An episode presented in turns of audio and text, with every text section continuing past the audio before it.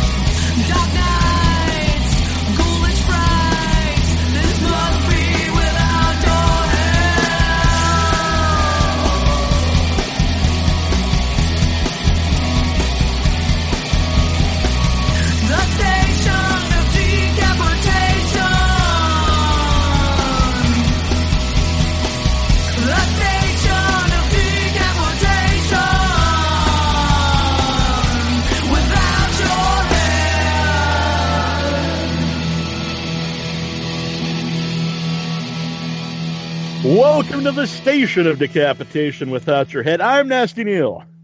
That would make me terrible, Troy. hmm And we are joined here, Reine Swart, the star of Lullaby. It's good to have you here.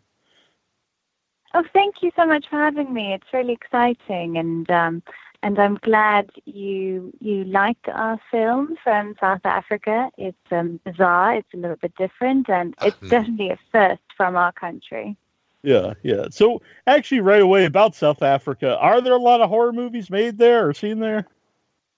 No, not at all. It's mostly romantic comedies and um, dramas. Uh, This is the first one in about 20 years, I think. Oh, wow. I don't know the exact time, but yeah, there was one zombie film that was that was good. Um, Mhm. But this was the first um, horror film from Darrell Roodt, which is a he's a big South African director. So Mhm. yes, I hope there will be many more, you know, to come and everything. I hope it's the first, and that we just learn and move on from here. Yeah. Uh, how, how do the people there see, like, uh, horror films? Like, I assume some are shown from other countries. Uh, are, people are people into them? Are people dislike them? Or? I, I would say like comedies do very well in South Africa, um, but it specifically did um, well last year when it was Mhm. on, and um, so if there's like a good marketing campaign, you know, behind it, it, it does quite well. But um, there's there is a very big horror community in in Cape Town, I think, um, which they support horror films a lot too. Yeah. So, uh, how- actually, how did you get involved in the movie if, if really horror movies aren't made there? Yeah, no, no. So the thing is, um, Darrell Roodt, he's he's really great and everything, and I've always wanted to work with him. About like ten years ago, um, I think even more. Okay, but anyway, like in 2004, he was the first South African director to be nominated for an Oscar. So he was Oh, wow. everywhere, you know, on TV, That's on the news, and and um, then I was like, I want to work with Darrell one day, and I was really um, excited to have the opportunity to work with him. But anyway, how did I get involved? So I auditioned for the film.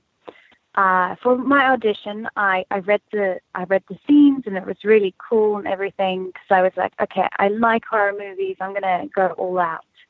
And when I came into the audition room, I saw that everyone looked so pretty, and I looked really scary because I I had like my nightgown on and my hair was all greasy and I didn't have any makeup on, so I was like.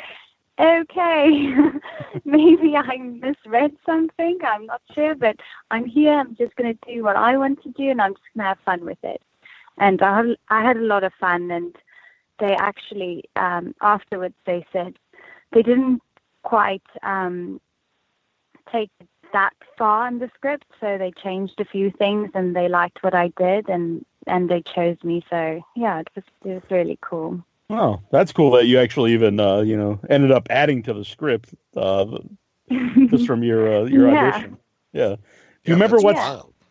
Do you remember what scene you read for uh, for the audition? that was a scene that wasn't in the film. It was a scene that um, was between Adam and Chloe, and uh, it was a scene. It was actually a very cool scene. So I was like kind of bummed it wasn't in. It was a scene where they were just talking in the forest, and um, and there was this entity fly, you know, like floating above her. So it was completely different. It was still in the very very beginning, and um, yeah, so it wasn't in the film. Yeah. Besides just uh, being a horror movie, uh, what what interested you in, in the role? What interested me, yeah, besides being horror, so horror, um, like I thought that it would be a lot of fun, and it was, and it was really draining, but I I really liked it, and I had a lot of fun with it.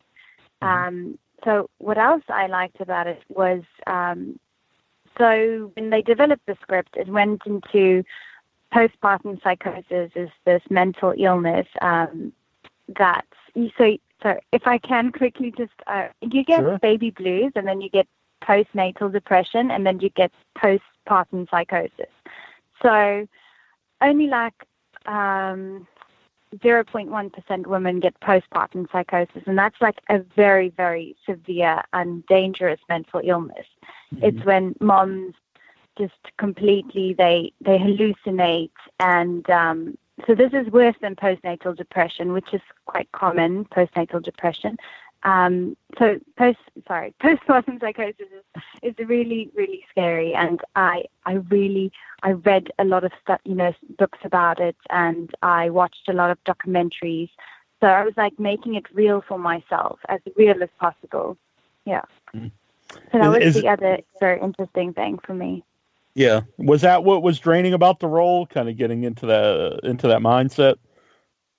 Yeah, and like thinking to have to want to hurt your baby, you know, like um 'cause that's actually what happens is they hallucinate sometimes that they do hurt their babies, and and that's just because I was like hurting kids, uh, that's that's a little bit too far for me, you know. I was like, oh, Uh-huh. but um, when I heard it's like a real disorder and everything, um, I, I respected that, you know. So just going back to the postpartum psychosis, um, Andrea Yates is a it's a very sad story. She's um she's a woman from Texas and she killed five of her children. I'm not I just read her story and watched the documentary. So if something's wrong, it's uh, I'm not off book on this. Um, but I found it very interesting. And the first thing we would think is, what a monster, you know. But then I went and I understood that she had she had this mental illness and she needed medical attention. Mhm. So um, so then I kind of I I felt for her and I was like I can never judge anyone if I don't know their situation. So I learned Mhm. and um, so that was really great. Um, learning Yeah. from that and yeah. Mhm. Uh, actually, has your mom seen the movie?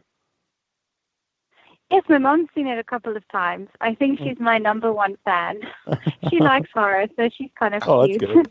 Oh, Yeah. that's excellent. But she said the first time she saw her popcorn, she was like, "What?" She she, she started crying. She's like, "No, this is this is too much. It's my it's my child." Yeah. Yeah, and it is it is a much darker movie uh, than I thought it would be. You know, going in, which uh, that's that's not an odd, that's positive for me. But uh, um, so when you're reading the script, uh, before they changed it, was it as dark? Before they changed it, um, it was. I didn't think it was. I didn't read the script before it was changed, but I think they went into more of a the psychological horror. You know, like being more. You can either it can be real for you or it can be um, fictional. You know, like surreal in a way. Where I think Taryn's idea originally was so in South Africa they have this lullaby Siembamba, which is the original yeah it's the original name of the film, and um, it's really it's it's this lullaby. It's in Afrikaans, so it's different. So in Afrikaans it would be Siembamba Mama Sakantjie. Um, it would in English it would be Siembamba Mommy's little baby. Wring his neck, step on his head, make sure he's dead. And it's just like a lullaby we sing. You know, it's just like, oh, everyone knows the song. And and um, she linked. Um, I think this is actually my mom texting me, so I'm sorry if it pings like that. That's all Can you hear that?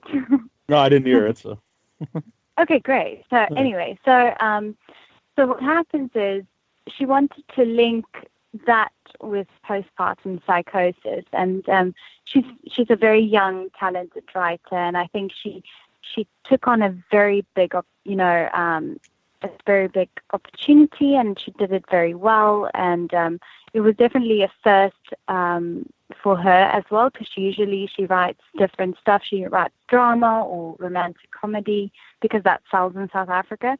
And I think I'm just like talking now, and I went away from your question. Yeah. no, it's fine. No, it's, it was good because I I love the the lullaby, and I didn't know it was a real lullaby. Uh, but yeah. I think I think sometimes with something, even if you're not if you're not aware that it that it's like something that's been around a long time, it adds something to the movie. Like it, it kind of like subconsciously there's something about about that nursery Mhm. rhyme. It uh and then yeah. John But you Street- guys have a nursery rhyme, right? Well, what's the one in America? The uh, the one scary lullaby. Um, yeah, falling out of the tree there. Uh, what would be like a scary lullaby, Troy? Oh, let me see. Um, oh, what is it even called? Ashes, ashes, we all fall down. That thing. Mm. oh yes, yes, exactly. Rockabye Baby's terrible. pretty, pretty Yeah. creepy Yeah. when you think about it. Yeah.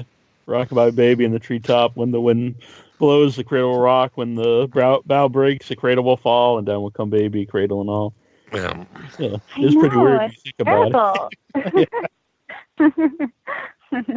It's weird because you hear it all Yeah. the time and you don't think anything of it, but then when you actually break down the words, it's like, wow, it's very bizarre. Exactly. Yeah. That's the same thing with the South African one. So I guess it's like a universal thing. We have these terrible lullabies that we all sing and we don't really think about the words. Yeah, that's true. If you don't really think too much about it, it's like, okay, this kind of like has a nice. it sounds rhyme, too. pleasant. Right. Yeah, yeah. And I have to say, everyone, to stay for the credits because then you hear well, this isn't a spoiler at all, but they have a, a music version of uh, of the um, of the nursery rhyme. That's pretty awesome. Yes, that that's uh, Anton Goosen. He's he's the um, musician, so he did that for the film, and I thought that was pretty cool too. Yeah. So you mentioned the writer. Uh, did she uh, have any interaction with you for the movie? Yeah, I, I met her a few times um, with the readings and everything, and I just because sometimes I didn't understand, you know, because it, cause it's such a bizarre thing. So she had like a whole like a set of emotions, and yeah, she went really deep into it, and I think she yeah she helped me a lot. And um, so she's Taryn P- Prinsloo, and um, and she's uh, she's actually teaching at the university as well. So she's writing and teaching writing, and so I think we'll see a lot of cool stuff coming from her in the future. And I Yeah. and I, I don't I think South Africa has like a lot of horror stories that they still need to tell. You know, like even myths and stuff. Yeah, yeah. Yeah, yeah. I'd be interested. Yeah, The, I uh, bet so- there's a lot of folklore and things, you know, around there that, that hmm would make for interesting stuff. Exactly. hmm Yeah, So, uh. So, uh, so you wanted to work with the director Darrell uh, Roodt bef- before uh, you got the role. What was it like to work with him? Yeah, Darrell is he's amazing. He's I think he's very intelligent. I think he can be a doctor or, you know, whatever he wants to be, but he chose to be a director and that's Uh-huh. very cool. Um he is he's designed the best ways and uh, he he just he just wants. I don't know. Sometimes I thought I don't know if this is going to work, but I'm just going to trust you because um, because you know better, and you've been doing films. You he's been making films for decades. I'm not sure how long, but and uh, and he has a lot of energy. So it's very interesting because it's horror and some scenes were kind of um, uh, uncomfortable and everything, and he just lightens up everything. And yeah, he's he's really really great to work with. And if you ever meet him, you'll see he you'll think he's a little bit um, how can I say this? He's very chill, you know. He just he wears like t-shirts and stuff, so he's so chill. He's perfect for the horror genre, and I hope he does a lot more horror films. He did Lake Placid. Have you seen? He, he did Yeah, a remake yeah. of it now. So Oh have yeah, you seen? Yeah, the original one. Yeah, I Yeah. liked the original one quite a bit. Uh, yeah, I do too. with Betty White. Yeah, so he did the remake now. So we'll see. Uh, I think it's going to be fun because he's a fun person and he's, he's smart, like I said. Yeah. Uh, actually, uh, you mentioned you liking horror movies and your mom being uh, liking horror movies. What were some of the ones you liked uh, growing up? And what are some of her favorites? Oh yeah. Um. So not that she's into. Okay, I said she liked horror movies. She Mhm. likes like The Shape of Water. She liked, you know, anything Which little bit surreal and everything. Mhm. Say again. Nothing wrong with that. I, I loved that. That was probably my favorite movie last year. So the Shape of Water. yeah, yeah, I liked it a lot. like- yeah, that was so good. Wow. And I mean, all of the characters, Sally Hawkins and Octavia Spencer, all of them are just so brilliant, and it's it's such a great script. It's really good. Um, yeah. No, so the horror movies that I like, I like um, The Ring. Was like one of the first movies that really freaked me out. I Ah, was Oh, I can 10 see or that. something. yeah, I was like 10 or something, and I, I watched it. And um, I remember we went, one of my, I had an older friend, and she bought tickets, so it's not the right, I know it's not the right thing to do, but anyway. And I watched it in the movies, and we were like the only ones watching. And I was like, oh, this is so scary. And um, when I went home, I couldn't sleep and everything. Um, that was really that was really well done and scary. And The Shining is just so brilliant. I'm Mhm. Jack Nicholson. he- He's and the movie's just also so random, but it really works. Um, I don't know if you guys liked it. I that one I love is a classic, obviously. Yeah, Yeah. yeah, I love Yeah. it. Yeah. It's a, no, Yeah, I've seen that at the big screen Mm. too, which is which is cool. That's very cool. And then I don't know the other ones that I I, I watched for this film was Rosemary's Baby, Babadook, and um, I just for fun because The Conjuring Two was in cinema in South Africa, so I watched that one, and uh, I I think the actors are just brilliant, and it's really scary. I couldn't sleep for three days as well. I was like, ah, the woman's coming for me. the Babadook's a, a good tie-in too because it has the uh, kind of the uh, not necessarily nursery rhyme, but it has you know the book and it's kind of a, similar idea. Exactly, yeah. So channeling from that, it really worked. And um, Mm. I mean, Rosemary's Baby is kind of like that's also, you know, Yeah, simi- that's not one of my simi- favorites. hmm yeah, yeah. So, and tell me a bit of. I mean, you guys obviously have watched a lot of horror movies. Are, are there any ones you recommend that I should watch? Hmm. For like New newer ones? ones, or for any? Uh, hmm. Actually, you know, this last year was pretty good for uh, was really good for horror movies. But you probably saw it. Mm-hmm. Um, Yes, yes. Great the, uh, movie. uh, Devil's Candy last year was one of my favorite horror movies. That's a a lesser Oh, known haven't one. it. I think it's on Netflix, Mhm. so uh, I, I would recommend that. Yeah, it's a good indie That's film. It's really, really good. Yeah, it's just pretty. It's pretty dark. but it's- wow. it's good. Uh, If it's it's a good uh, script, you know, and good actors and everything, it just yeah, works. it's a real. It's a really great. Uh, yeah, it's a great uh, cast, and what I like is the villain. Uh, you feel sympathy for the villain, even though he's doing terrible things. I always think that's Mhm. a good uh, sign of a Oh good villain. wow, that's powerful. Wow, yeah. Yeah. And tell me, um, Get Out. I know everyone. Yeah, I, Get I Out's- watched it too. It It's good too. this is great, and yeah, yeah. So I watched that one too. um, what was the one before? Was it The Witch? Oh yeah, The Witch. Two Yeah, years ago. yeah that was just a couple years that was ago. bizarre.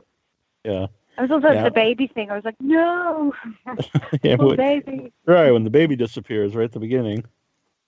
Yes, exactly. Uh, so uh, speaking of the, the music yeah. Oh yeah, the music is very good in, in The Witch. But I was thinking about the baby scenes. Uh, what was some? What was like the hardest scene for you to shoot in uh, in Lullaby? Um, for me, it would be, I, I don't know, like uh, I didn't like hurting the baby. You know, like cutting his little fingers off. I don't know. It wasn't real or anything. It's Right, like right. Well, I hope baby's not. so. No, of course. no, the thing is, with a baby, they're so helpless. You know, Mhm. it's um. So that's why I was channeling the whole thing of postpartum psychosis to make it real for me that I am in this like daze and I'm hallucinating and you know I'm not I'm not in my right mind and um so that was difficult and also like an uncomfortable scene I, maybe I'm going to give something away but um I, I know you'll know what scene I'm talking about. There's one scene that's like um there's actually two different scenes. That's that's very um that makes a woman feel very vulnerable you know and weak. Hmm Yeah. so so those scenes were difficult too. Um, yeah, but other than that, you know, we had such a small cast and they all were great and they made it a lot easier and they were very respectful and great to work with. hmm How, how about when you saw the finished uh, product? Uh, what did you think of the movie? And were there any scenes uh, actually for you that were hard to watch for you? I guess not. I guess when you watch your own stuff, you kind of watch more technically um, because you were there. Um, Mhm. I think the cinematography is beautiful for me. I, I like that kind of, yeah, because just as he did, he, Justus de Jager is, um, he's, he was the DP and, and he just put so much into it and he's artistic. And so I really like that. I really liked, I think my favorite scene if when I watched it was the bath scene with um what happens in there that one scene with the water and Mhm. everything that was that was really beautiful so i kind of just looked at it more in artistic with an artistic eye and Mhm. um i guess you do you do judge yourself because it's yourself and you'd be like oh i would have changed that and that but it is what it is and i worked very hard we had 18 days and we did everything in um in those 18 days and and as long as I enjoyed it and I learned from it, um, I feel that you know I, I did what I could and I and I learned from it. Yeah, yeah. I mean, I thought you were great in it, and uh, uh, you know, from your regular pictures and, and in the movie, you definitely, uh, you know, you came across as uh, someone that was, uh, I don't want to say crazy, but you know, stuff's going on. So you did, did very good yeah, inside the head. exactly, exactly. Good. No, When- when you thank s- you. That's a great compliment. You're welcome. And when you when you saw the movie, did you see it with a with an audience? No, no, no. I saw a screener before, so that's actually that helps too. You know, you can pause it and watch Right. it and go on on your own pace. Where um, I remember my first film that I did a couple of years ago. Um, I watched it in an audience, and I was kind of like, I couldn't talk. It, it was kind of like embarrassing, but it was it was. I I think it came out well, but you know, it was just like everyone's watching you and you're watching you, and it's just kind of awkward. Uh, yeah. So I think it's nice to see it on the screen and then you know watch it with people. You know what to expect. Yeah, yeah, yeah. I don't think I would enjoy that watching something uh, uh, with me up You the don't? big screen. Yeah.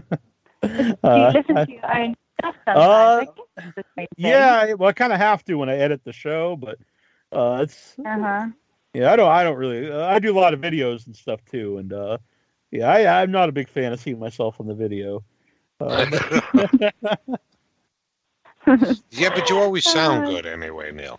But, I hope so. I hope so. Yeah. It's uh. you both have very good voices. So Well, thank I mean, you. it works.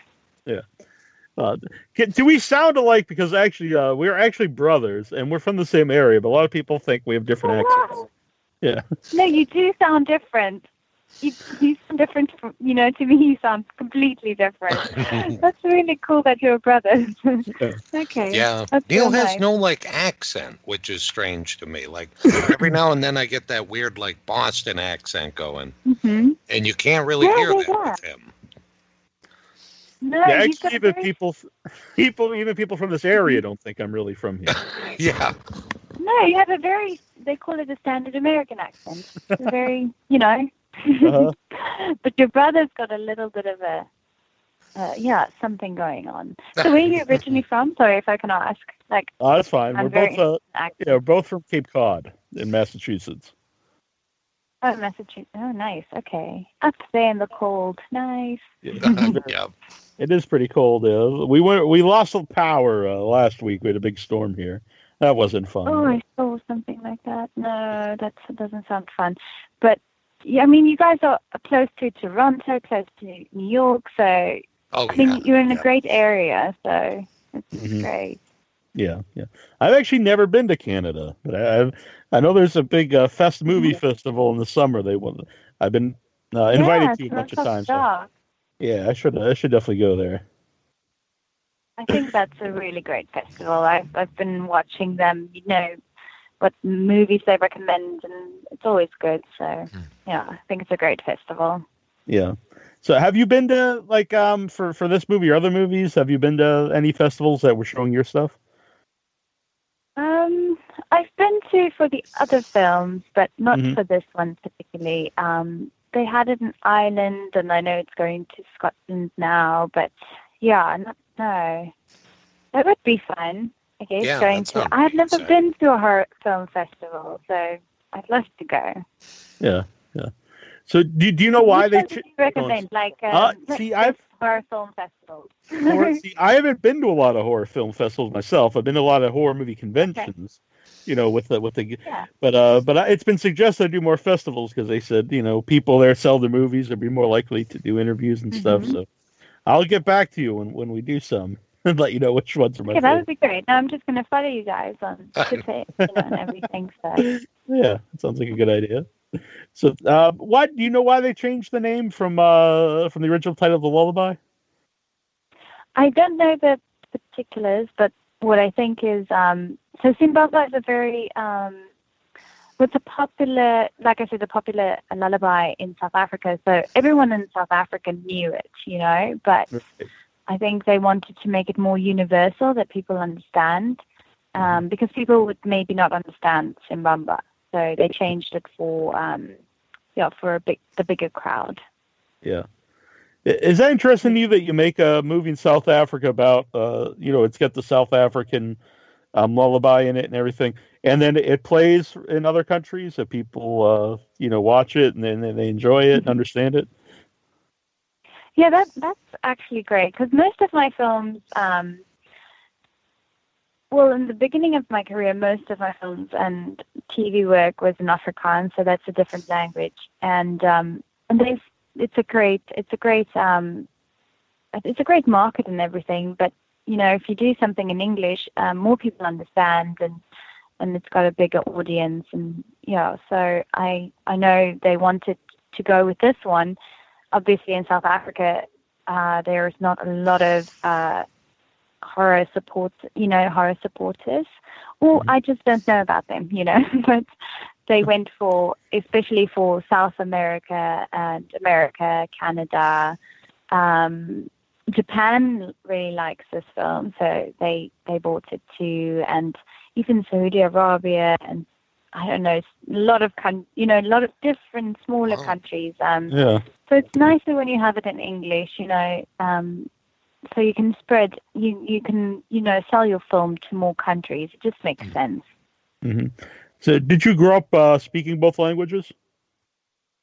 Yes, yes. So in South Africa, everyone speaks English, so we all understand each other. But we have nine official languages, so Oh wow. we have all these little Wow. communities. Yes.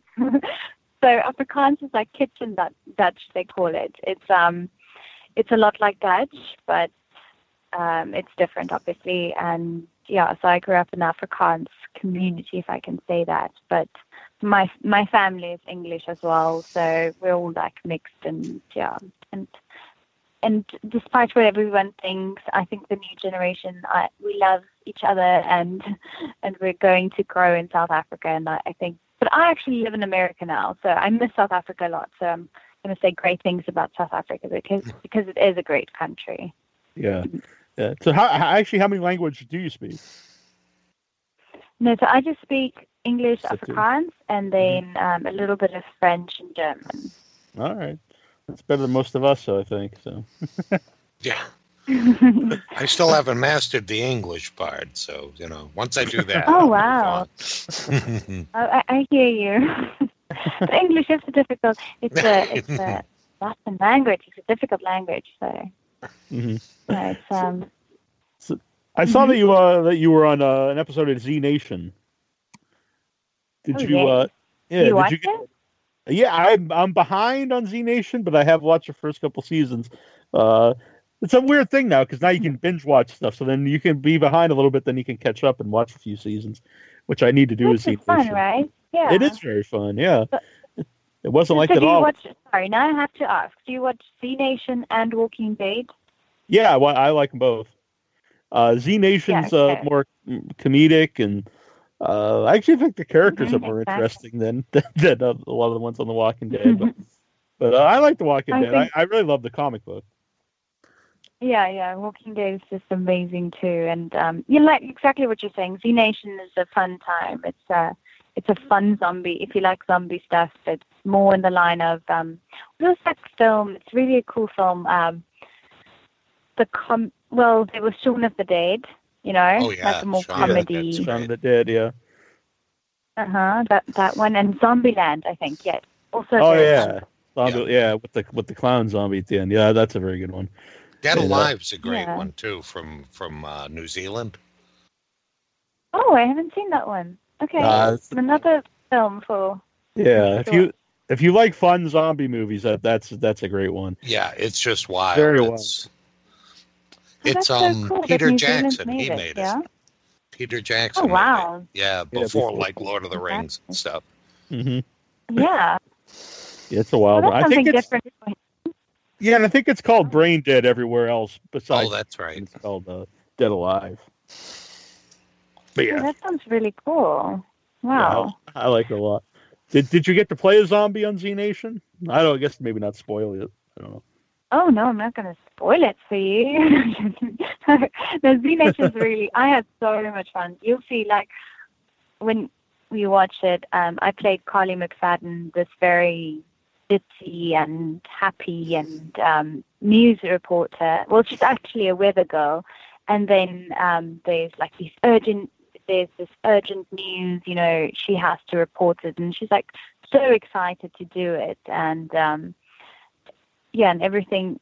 They actually um, covered the whole story of um, of the zombie apocalypse. So it's a, it's flashbacks and everything. So I had Mhm. I had a lot of fun.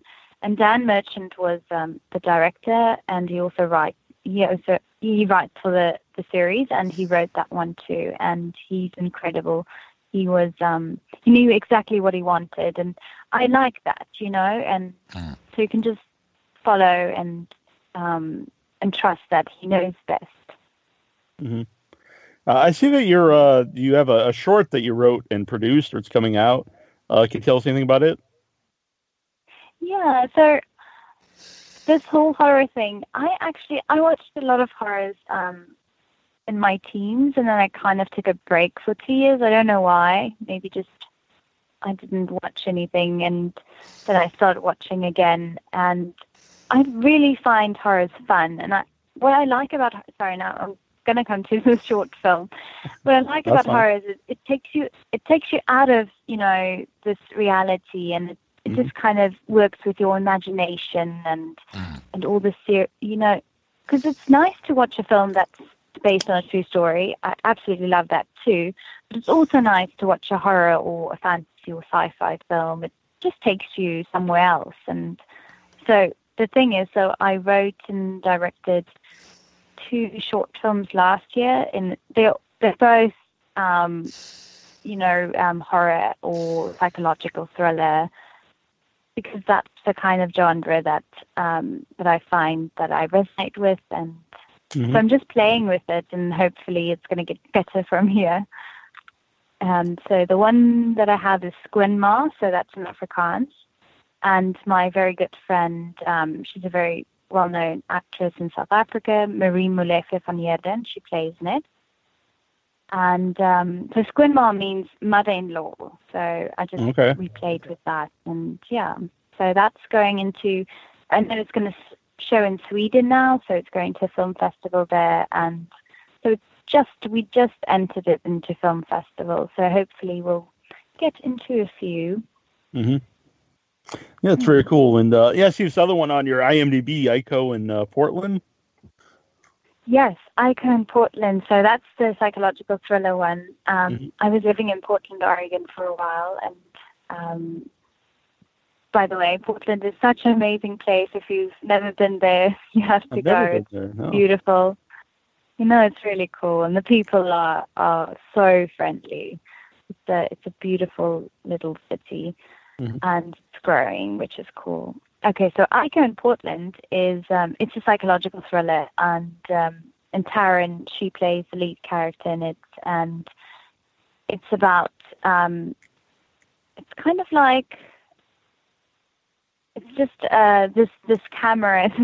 so no, the story's going to sound ridiculous if I tell it. so I'll when it's when it's done like it's festival, you know, the whole brand. I'll send you the link so you can watch it. All right. I'd, I'd, be- I'd love to watch it. It seems that um, the last couple, the last few years, that uh, shorts have really uh, become uh, popular.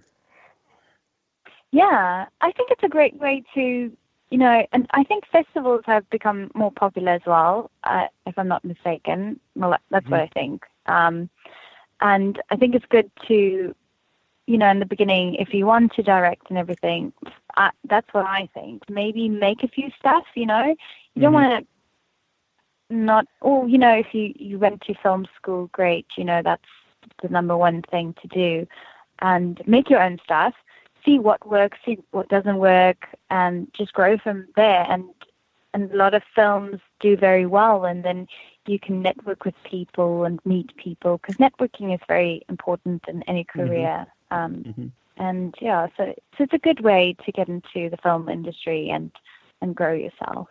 Yeah, I think uh, for several reasons. That's what you said. Also, to uh, some practice, and I also think it's a, a good way for people to show uh, other people what they can do. Like, hey, uh, you know, check Mhm. this out, this ten minute short or whatever, uh, and then perhaps they'll, uh, you know, it, it'll help you, you know, uh, create a feature then, you know, at some point, or work on a feature at some point. hmm Oh yes, you're talking. About, do you know Lights Out, the movie? Right? So- yeah, it was like a, it's like a two minute short or something.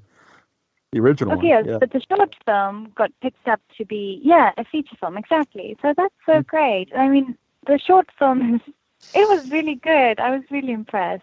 I Oh, think yeah. it was really great. It spooked me out, the short film. yeah, just put on all the lights. Don't put it all. right. And then just a practical thing actually about a, a- a film festival. If you go to a short film festival, uh, it, you don't have to vote as much time to each one. So if you if you're watching one that might not be the best, not to name any names or anything, it's like, well, I know it's only five minutes long. Now then there'll be another one after that. So, you know, exactly. Right. But yeah. I- So, I forgot yeah, I didn't. I don't know. Yeah, yeah. No, go on. I'm sorry. No, no, tell me.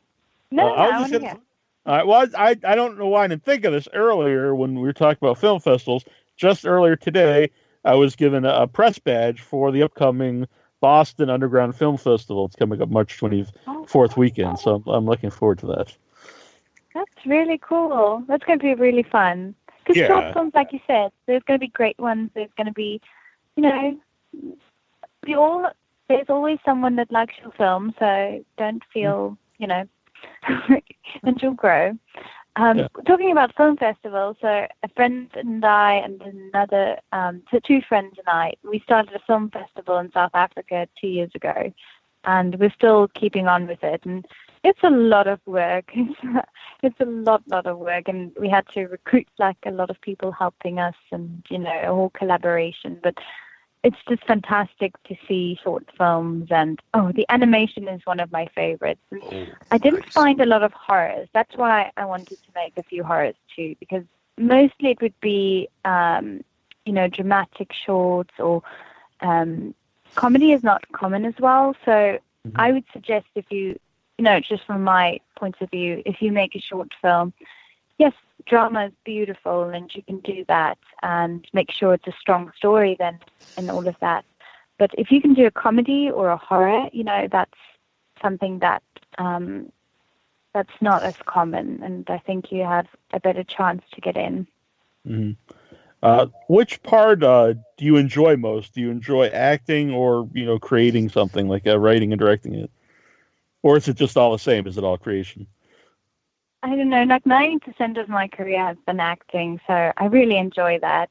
But I think I am moving into a, stage in my life that I want to do something else in the film industry as well, and uh, and I do enjoy that, but I still need to learn a lot.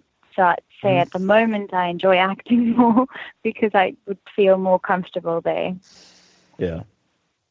So uh, I know the Lullaby is out now. How can people uh, get it? Is it uh, on video on demand or is it uh, on DVD yet? No, it's not on DVD. It's um, it's on iTunes, and I know it's in selected theaters um, in Atlanta, Phoenix. Uh, hmm.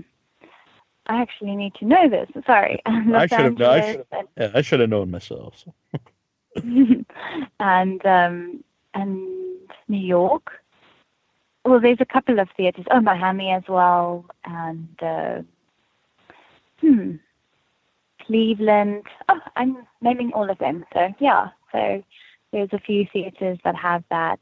Um, that that's showing it, which is really nice of them. Um, being that it's a South African film, you know, and it's not very, it's not like we're known here at all. You know, people don't know Darrell.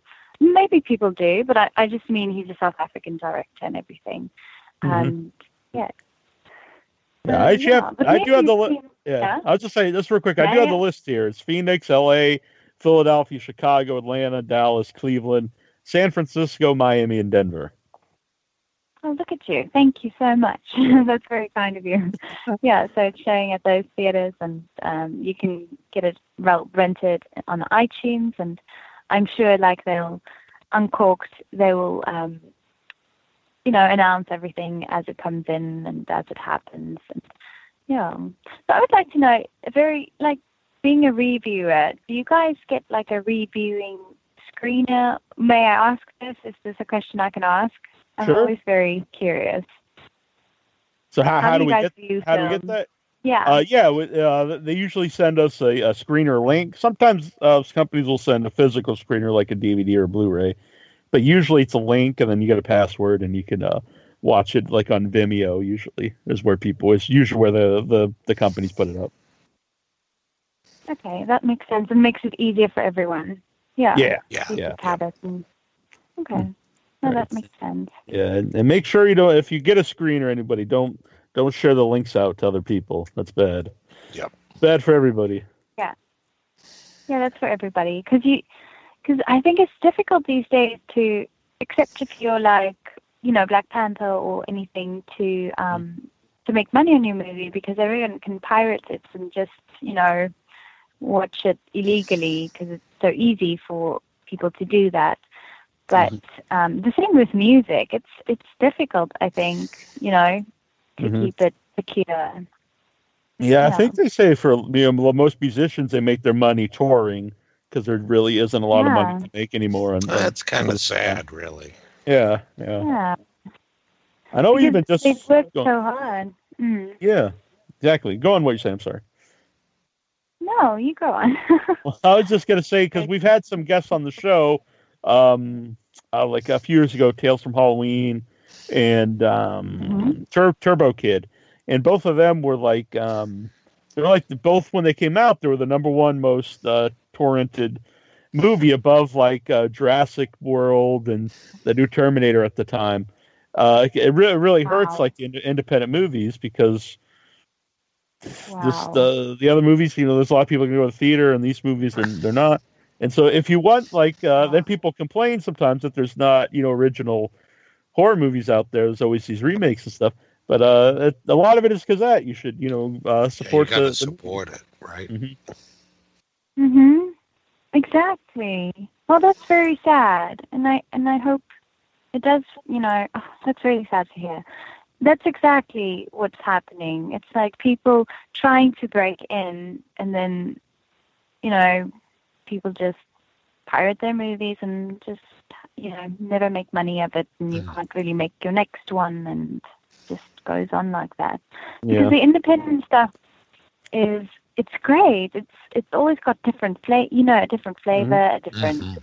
recipe, if I can say that. You know, it's got it's it's always different and unique, and and that's it's always refreshing to watch because it's different from the whole commercial, you know, circuit. hmm Yeah, and a lot of people, and that's where you know, a lot of t- times people, uh, the few, you know, the like uh, Troy mentioned Peter Jackson making um, uh, Dead Alive. So you know, when Mhm. young Peter Jackson was making that as just an independent uh, filmmaker, and he made that, then you know, went on to make you know all these direct movies.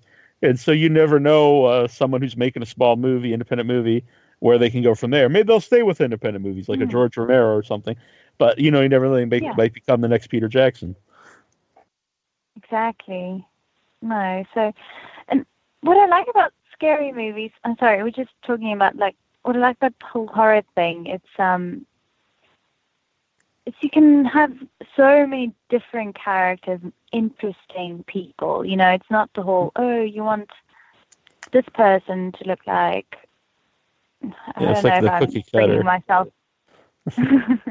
yeah, it's like- you bring very interesting characters in, which is really fun.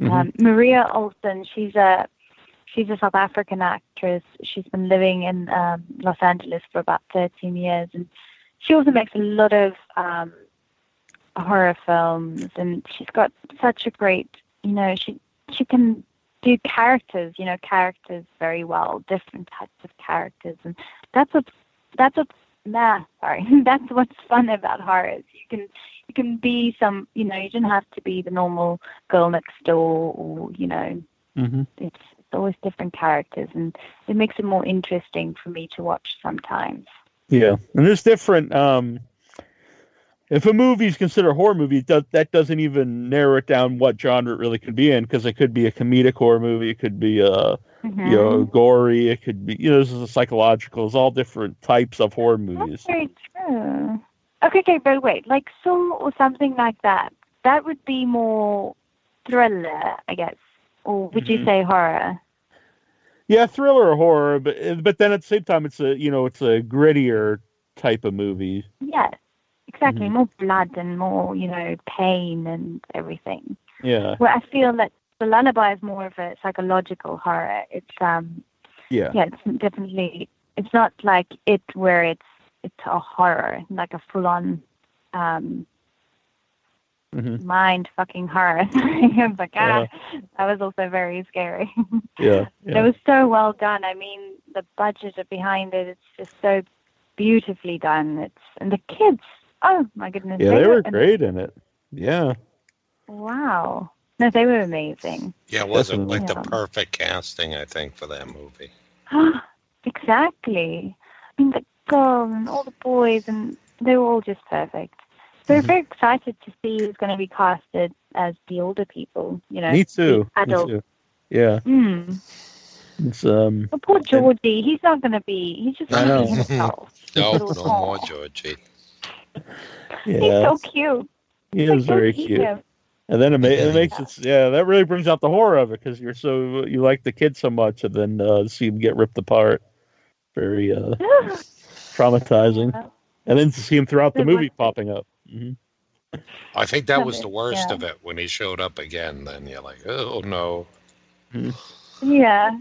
Without the arms, no. Yeah. yeah, then you're feeling bad for poor Bill at that point in time. hmm Yeah. Oh, poor, poor brother. No, um, Yeah. it's just like, so it's very, so South Africa obviously has like a lot of, a smaller country, you know, and smaller budgets, but we're having fun with the whole film industry, and and I guess it is. It well, I'm not guessing. I, I know it's growing, so um, I would feel that America's the biggest filmmaking country, obviously, and then you get Bollywood and Nollywood, and you get the UK and Australia and New Zealand. So I trust that South Africa would, you know, come on the map um, Mhm. hopefully soon. But you need more producers like we, Andre and Samuel. They were our producers, and, and it was it because everyone was like, "Why do you make a horror?" You know, romantic comedies are the only thing in South Africa that makes money. But they took a leap of faith, I guess, and just like did what they liked, and um, well, that was very brave. So kudos to, to them for you know doing that. Yeah, Oh definitely. yeah, that's great to hear things like that though, because you know everything's going to start somewhere. hmm And I think I- now with with all on the demand and Hulu and Netflix and all these things, it does make it uh, easier for for uh, movies from other other countries to uh, you know be seen in other countries. Mhm. Mm, exactly. Yeah. No, that's that's very true. Um, I don't know. I haven't really seen. Well, living in America, you kind of you, you see all the you know you see all the American films and stuff. Um, but even in South Africa, we watch a lot of American films. Um, it's just such a big industry. You know, it's it's actually. But you guys should actually. I think you should be different countries within America because it's it's a really big country. yeah. That's true. There's a lot of diversity. Yeah, and the different parts of the country have much different uh, politics and different thoughts on things. So yeah, it's a it's, you can't really just say you're an American uh, and and you'd be all the same. I mean, a Texan is much different than someone in Los Angeles or or up here in the Northeast. Exactly. And you guys have like different accents too. right? Exactly. You know, you know, you get Uh-huh. the Southern accent and then you get the Boston. I don't know. It's really interesting. It's, it's I, I find Americans, but stereotyping now, I find Americans very friendly, you know, overall very, um, very interested in other cultures and everything. So that's very, you know, it's, it's been helping us living in America that at least they're very not closed off and they don't want to talk to us. They're actually Right. very kind. Uh, how long have you How long have you been in America? So I've lived in Portland for a year and then for a few months in Redondo Beach. So yeah, right. about 14 months. Yeah, not not a Oh, long nice. time. All right, all right. Yeah, I've never been to uh, I've never been to Portland. I think the furthest up that direction was Seattle, Washington. Oh, but Seattle's beautiful. yeah, Wow. that's very nice. uh, yeah, Mhm. with the water and everything, it's it's such a beautiful city. Yeah. And um, so, do you guys know what states are? Um, I don't know. If, what's good horror states? States that kind of support horror films and everything. That's interesting. I kind of think um, horror has its own little uh, like audience in different parts of the country. Like as opposed to I think maybe like one state's all horror. I think like you probably will find like a horror community, you know, dip- in different cities. okay, There's, prob- there's probably like a yeah. I would think there's like a horror crowd in every city. Well, that's just gotta- great. That's Just gotta good. find. I know it's big in Atlanta. We're there in Atlanta. Um, this is Okay. in Boston, Los Angeles, probably. hmm Yeah, I feel that um, in Portland, I had a few friends that likes um, they liked watching a lot of indie horrors, horrors that weren't you know famous or anything. They yeah they would screen that or you know for fun and everything. So that was interesting. So I hear what you're saying. Every community will have you know a group of people that that likes horror. Yeah. Yeah, yeah, and it's good wherever you are to try to find like Uh, because we have a couple uh, theaters in Boston that show a lot of older movies and art house movies, and it's good if you can find something like that and try to support it because Hmm. if places you know aren't places like that aren't around, uh, a lot of movies Mhm. won't get seen. Exactly. Yeah. No, that's very true. And but like you said, with Netflix and everything, you can. Um, I know with Hallow, you know, Halloween, Mhm. that's also nice because then you can you can click like horror movies and it's all there and it's really easy to watch and everything. So Yeah, yeah, that's kind of fun too. definitely. In a There's a Yeah. theater in Boston I've been going to for the last five years maybe, And they do a they do a horror movie marathon every Halloween, and it's from midnight Oh, wow. Halloween till noon the next day, so it's twelve hours of uh, horror movies. Oh wow! Oh, that's that's very cool. Yeah. Did you, you have to be very like shocked after that, like. yeah, they usually give you a pin says like "I survived the marathon" because most people, most people leave by the time, but they'll stay for the first few hours. So twelve hours. Yeah, I don't know if I could do like a whole, you know, 12 or 12 24 hours on anything. you know, even if it was like Disney cartoons, I don't know if I could handle that. But have you finished it, Neal? Was it I 12 have. hours? yeah, yeah. This last Oh one, I didn't even, I, this, yeah, this last year I didn't even fall asleep. I usually uh will try try to stay up. But usually I'll fall asleep during a movie or two. But uh, this time I, I tried to pace myself. I, I took a little break between each movie and walked around a little bit and got something to drink. And uh, so I made it through all 12 hours. Well, that is very impressive. Wow. You can be proud. I mean, 12 hours through the night. Yeah. 12 Uh, hours. I'm with your brother. I'm like, I'm with Troy. No, I would Yeah. sleep a little bit. yeah, no, it's really, it's, um, I think horror movies, um, are just going to continue to become scarier and scarier, you know, and, um, and, and reaching, you know, you get psychological, like you said, comedy and all of those different. So it's so broad. And I think there's, you know, for everyone, there's a movie. oh, yeah. Yeah. Definitely. Then there's a great like world vibe on things like that too. Like if you watch like like you were saying about the ring, you know, if you watch it more like Mhm. that Japanese style uh horror film, they they Mhm. usually have these great visuals, but maybe like the storyline's not as cohesive as Mm. maybe I like, but you know, and then you'll get like other like European films that, you know, are more like character driven and Yeah. you know it's kind of it's kind of cool just to look at like you know just like the whole palette of everything Okay, that's. I want to know. Do you have like a Japanese movie that you could, um, that you know of? I've heard they were very scary. I don't know. they, they are but they're so visual they're don't expect like a the great ending storyline. Yeah. yeah yeah Okay. um like ringu the original ring was japanese Yeah. and then also the Okay, grudge wow. is is japanese too and um then remake. Yeah, the English yeah. Okay. Yep. Oh, that's very interesting. Wow. Okay, so it's more visual. So they would have a lot of great jump scares and Oh, yeah. Yep. there's and, there's crazy see, that's things also happening fun. yep Yeah. yep But like personally, I always like more like a character driven thing. So Mhm. um a- another remake, um, if you saw like which one's the American version, Neal? Is it Let the Right One In or is that the French one? Uh, that's that. The left, the right one in is the uh, the the. uh, It's a French or or but that's Belgium? Swedish, I think. Oh, Swedish, okay. But they're both like, you know, it's a it's about like a little kid vampire. It's a great movie. Wow. A yeah, kid that's another good one to look up. Yeah, that's one of my favorites. So then uh, the American version is fine, but it's pretty much just a shot for shot remake, just that you know in English. Oh. Yeah. Yeah. Yeah, no, I hear what you're saying. No, I, I'll watch the original one and Yeah. maybe the English one. Yeah.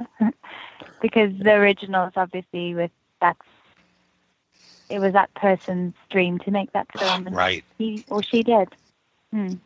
No, okay, so that's very interesting to hear. All remakes and everything.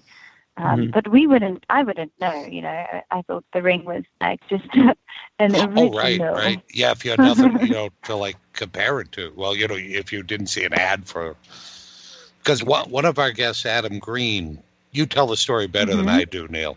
Yeah, he's actually one of our first guests on the show, and he made the movie Hatchet, which I don't know if you're familiar with, but it had a great tagline in it. It was, uh, um, what, is it, uh, what was the tagline? I'm trying to think now. It's Um, been a, it's been a long not- time ago. not, not- a remake, Not a remake. Yeah, not a remake, not Yeah. a sequel, and not based off uh, a Japanese movie. And I always thought that was a funny tagline, and so I asked him about it on the show, and he said it was an actual um, from an actual email he got when he was trying to sell the movie, and uh, one of the one of the companies turned him down and said the reason why they turned him down was because it wasn't a remake, it wasn't a sequel, and it wasn't based off. of Oh. It was too original, and Yeah. that was, yeah, that was like his his rejection letter.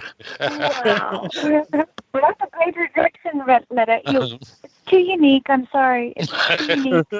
yeah, I shouldn't even tell you that. That's kind of like a disheartening thing. Like, uh, that. don't Yeah. bother. Just remake something else. Don't don't don't do anything original.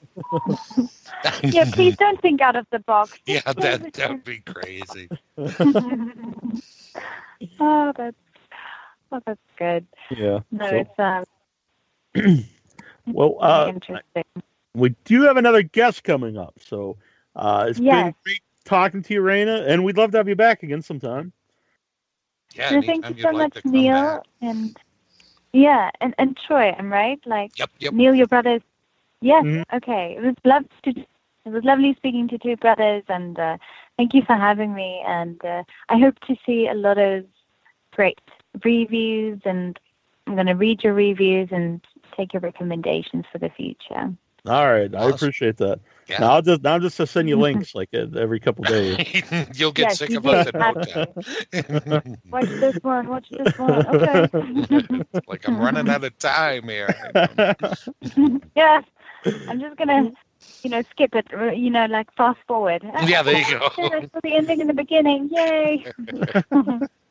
no, thank you so much. I appreciate it. I appreciate you coming on. All right.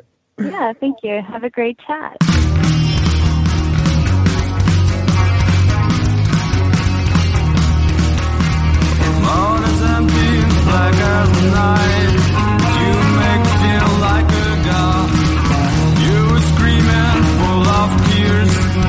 Afraid to lose me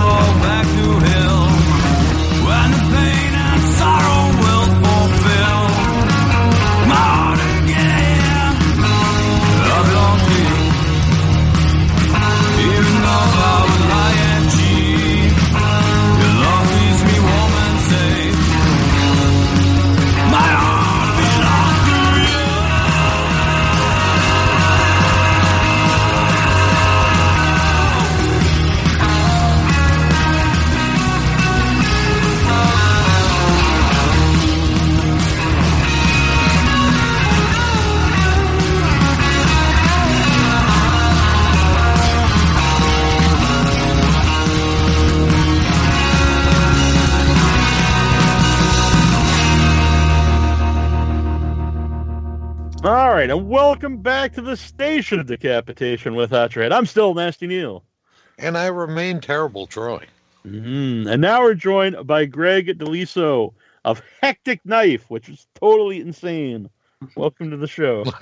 Hey guys, thanks for having me, and thank you for pronouncing my last name right. I can't believe you did that. No one ever does that. I'm Really? yeah. And I, I usually never get anyone's name right, so I'm very Oh, wow. proud of myself. Good job. Yeah, and, uh, Hectic Knife. Uh, now, I'm honest on the show.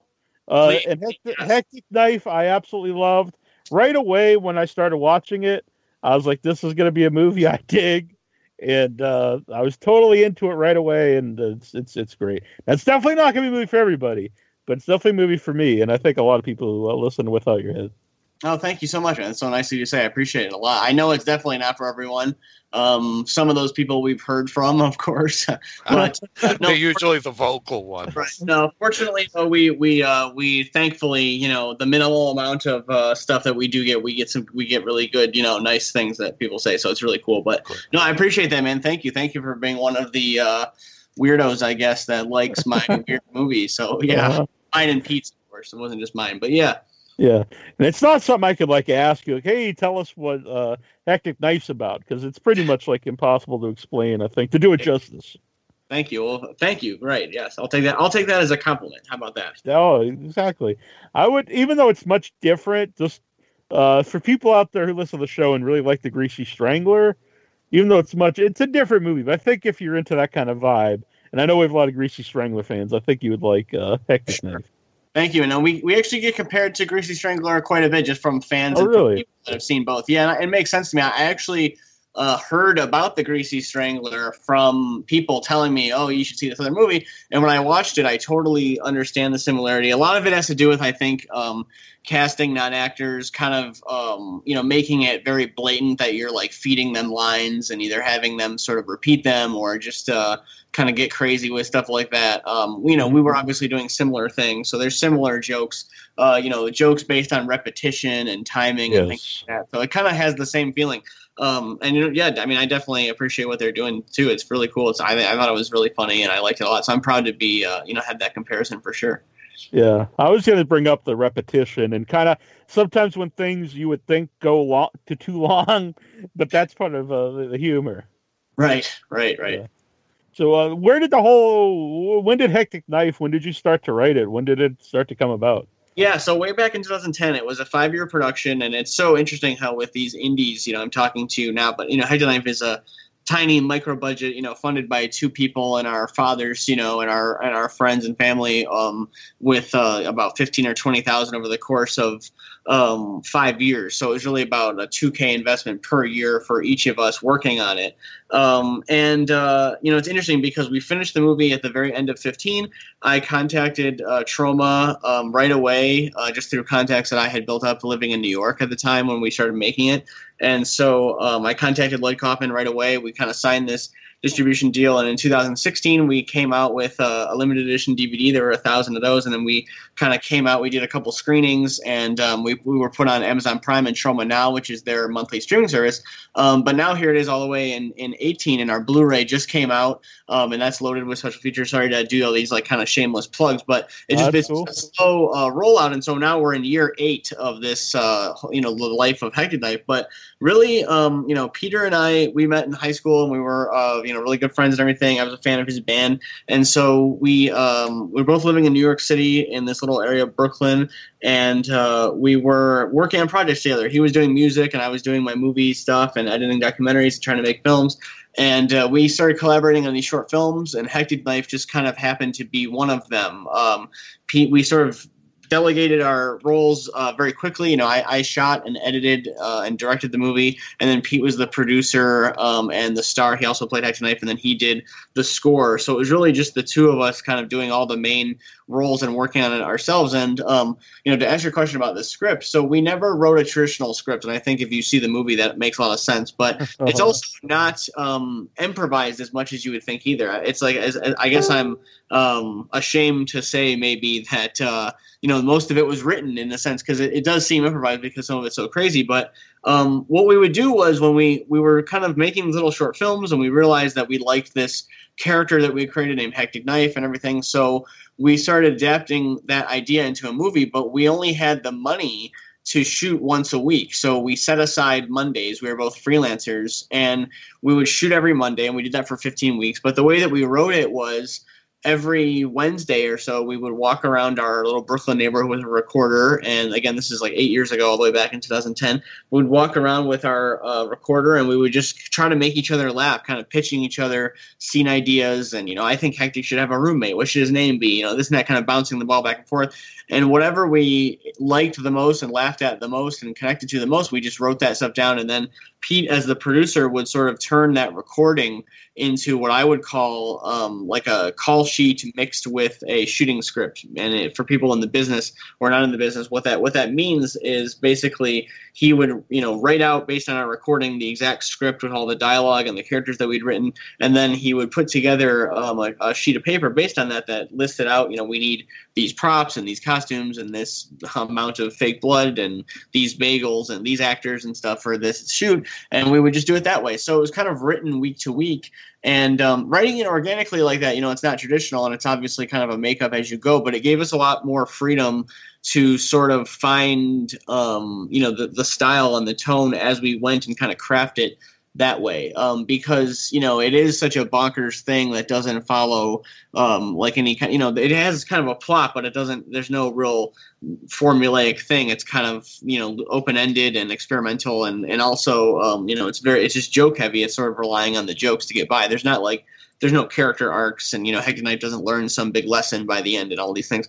So um, th- to be able to kind of craft it out that way uh, over the, the span of time it, you know it's obviously frustrating when you have no money and you're only able to you know to make a movie over the course of five years because it's just you know it's become such a painstaking process but i think um, being able to kind of hone it in that way was uh, was it helped us a lot Mhm. Well, what what was the decision to uh, do it in black and white?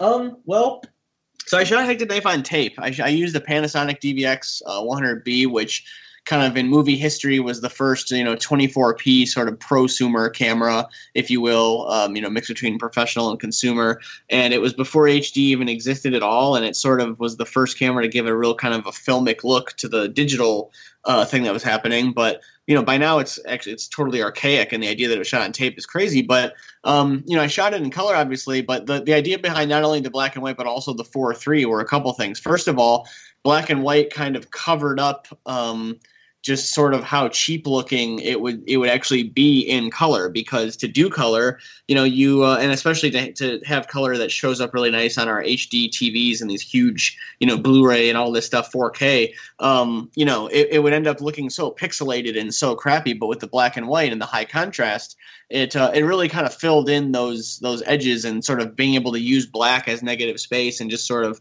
um, give everything that kind of feel to it. It sort of just you know it made the it made not only the world feel smaller and more contained, uh, but it sort of added production value by kind of turning it from something that looked really cheap into you know art.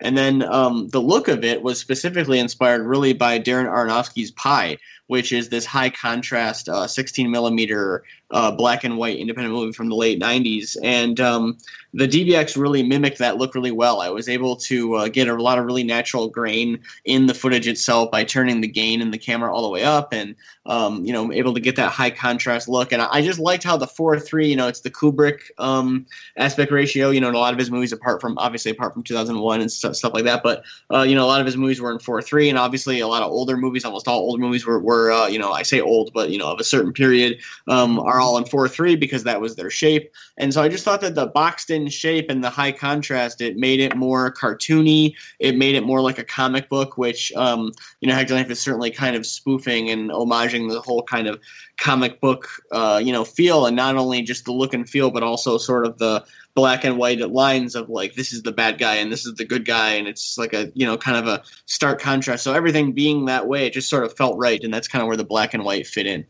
hmm Yeah, I, I I like that everyone just basically uh, states who they are, what they are. Like, you know, I'm I'm a, I'm I'm a junkie, and you know, just writing, uh, uh, just writing the dialogue. I know you said like it wasn't necessarily written as a script or anything, but uh, uh, what was like some of the thought process and just the, the how you how you wrote the movie? Well, I think both Pete and I uh, think that exposition is really funny, and exposition being Uh-huh. how you sort of introduce information that's vital to the plot, or you know, introduce a character's name or things like that. And I think in real, you know, I say real, I shouldn't say real, but I think in other movies, you know, in, in um, you know, bigger, more normal movies, however you want to say, Hollywood movies, um, exposition is really difficult and it can often be very comical because you know you have to introduce this information and sometimes it's just funny. So you'll end up having uh, you know some person say a line uh, you know they'll see someone and they'll say oh you know johnny i i haven't seen you in five years and that was before the war. And it's just like you know something nobody would ever say but they had to kind of get that information out right? So to us you know i was kind of thinking you know look this i'm 24 years old this is my first movie. I think exposition is really funny and I sort of have this built-in um, advantage where if we're doing this sort of crazy comedy, then we can turn all the exposition into jokes. So to us, like you know, when the the girlfriend Franny uh, Flint, uh, excuse me, Franny Glooper, it's hard to say, uh, Franny Glooper, when she introduces herself a million times with all the accents. Um, the idea there being that you know part of the joke is obviously the repetition and all that stuff, but it also does something um, you know e- fun and easy where it's like, well, you know, it's hard for you to forget her name now, right? Because she just repeated it like a million times. So it's Uh-huh. kind of like uh, it, it makes the exposition like memorable and um, but also just a joke at the same time. So it's kind of like you know if you hit people over the head with this information, you know they're definitely not going to forget it. Um, but also it's a joke. You know, it can become a joke too. And and really a lot of these kind of Hollywood movies are just exposition. Like if you look at someone did a really funny cut down of um, all of Ellen Page's questions in the movie Inception, and it's just her, you know, ten minutes of her just, you know, what about this and how did this happen and why did you do it this way? And it's just like, you know, so you can see how in the writing that character is just a device to get that information out, and she's just asking questions, and it's just like when you see a movie that has really brilliant exposition, it's always sort of hidden and tucked underneath Sure. somehow and things like that. So with Hectic Knife, it was just like, well, how do we blow this whole concept up? So well, yeah, we just have characters that you know narrate themselves and announce who Uh-huh. Are and keep repeating it and things like that. And again, it's just I think it has a lot to do with not only a joke, but it's like you know I, how you know how easy is it now to forget the name Franny Glooper after you've heard it a million times? It's just like and it's also a thing of too. It's like, well, even if you didn't like the movie, uh, you're sort of almost like forced to remember it. Which I mean, that's not a bad thing either. It's like you know, it's not it's not a movie for everybody, but I I'd, I'd still like the idea that it's kind of you know sticking in people's heads, kind of even if they did, even if it isn't something that they would like, just because of the repetition and things. So it's kind of you know it's a little bit artistic trickery at, the, at times, but also Yeah. just, but really just jokes, just because we thought it was funny. I thought it was fantastic. And uh, I don't. That's a weird question, but do, uh, do you watch wrestling at all? Professional wrestling? Uh, I do not. I have, um, you know, some of my best friends uh, do and things. They're kind of out of touch with it right now. I think uh, my Yeah. wife is a big wrestling fan. At the time, why do you ask? because uh, they do that in the last like I'd say three maybe five years, and I always think it's so ridiculous. Every wrestler comes out and they just stand in the ring and say, "My name is you know Ric Flair," and it's like, well, everyone knows who they are anyway. But they do it every single week, and I always just think it's so ridiculous because it's like, well, no shit, and who Right. the hell talks like that? You know, you don't just Exactly, but you know- everybody. But it's Uh-huh. smart because if they have a new viewer coming in, you know, right, right. then hey, who are these people? Well, here you go. You know, it's just kind of like for for you guys, it's just Yeah. repetition, but for new people, it's a thing. So it's it has that level. It can kind of do different things. But I, that is really funny, man. I said that's the thing. Is like it's silly. Is where you say I'm Ric Flair. Yeah, we know. You say that every day for 50 years now. You know, it's like right, exactly. yeah. Yeah. Uh, do you have any inspirations uh, to to make the movie at all? Dude, my best story with uh, Hectic Knife review so far, and this is totally true, I swear. So if you look on IMDb, um, there's a couple. Uh, I think we have you know seven or so uh, user reviews. You know, just people that watched it and wrote it, wrote a review. And I don't know who those people are. They're not like these are not friends or family. You know, some of them. and so this one guy wrote this really long laudatory review, and I was so happy and stuff. But what was so cool is that inside his review, like near the end, he said, "Oh, this felt like a mashup of Airplane and Eraserhead," and it's amazing that he said that because those were the exact two movies that I was sort of trying to channel together uh, back in 2010 when we first started making this, and then.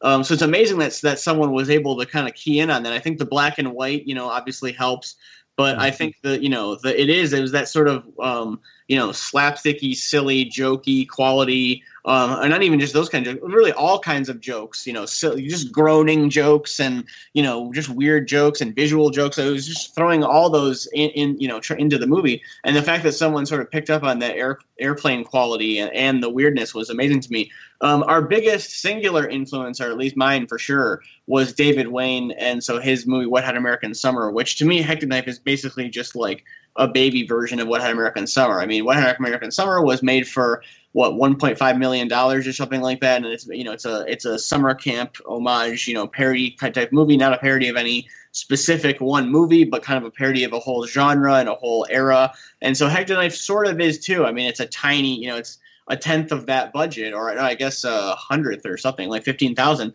Um, but it's uh, you know, it's kind of a parody of a whole swath of movies at once, and taking on kind of joking the whole Hollywood trope of things and stuff. So uh, that was definitely a big influence, and all of David Wain's movies were huge. Um, and then you know Tom Green's Freddy Got Fingered, uh, Mel Brooks's Spaceballs, um, movies like that. I mean, even movies like Clerks, where you know it's like not the, exactly the same kind of comedy, but the fact that he did that, you know, made a movie on a micro budget and kind of was able to you know go so far with it. And obviously, that's you know a one in a million story, but the, just the idea that that was possible was a huge influence. And you know, for me, my main influences though, uh, com- you know, just for comedy and also for my life and for my art and for movies.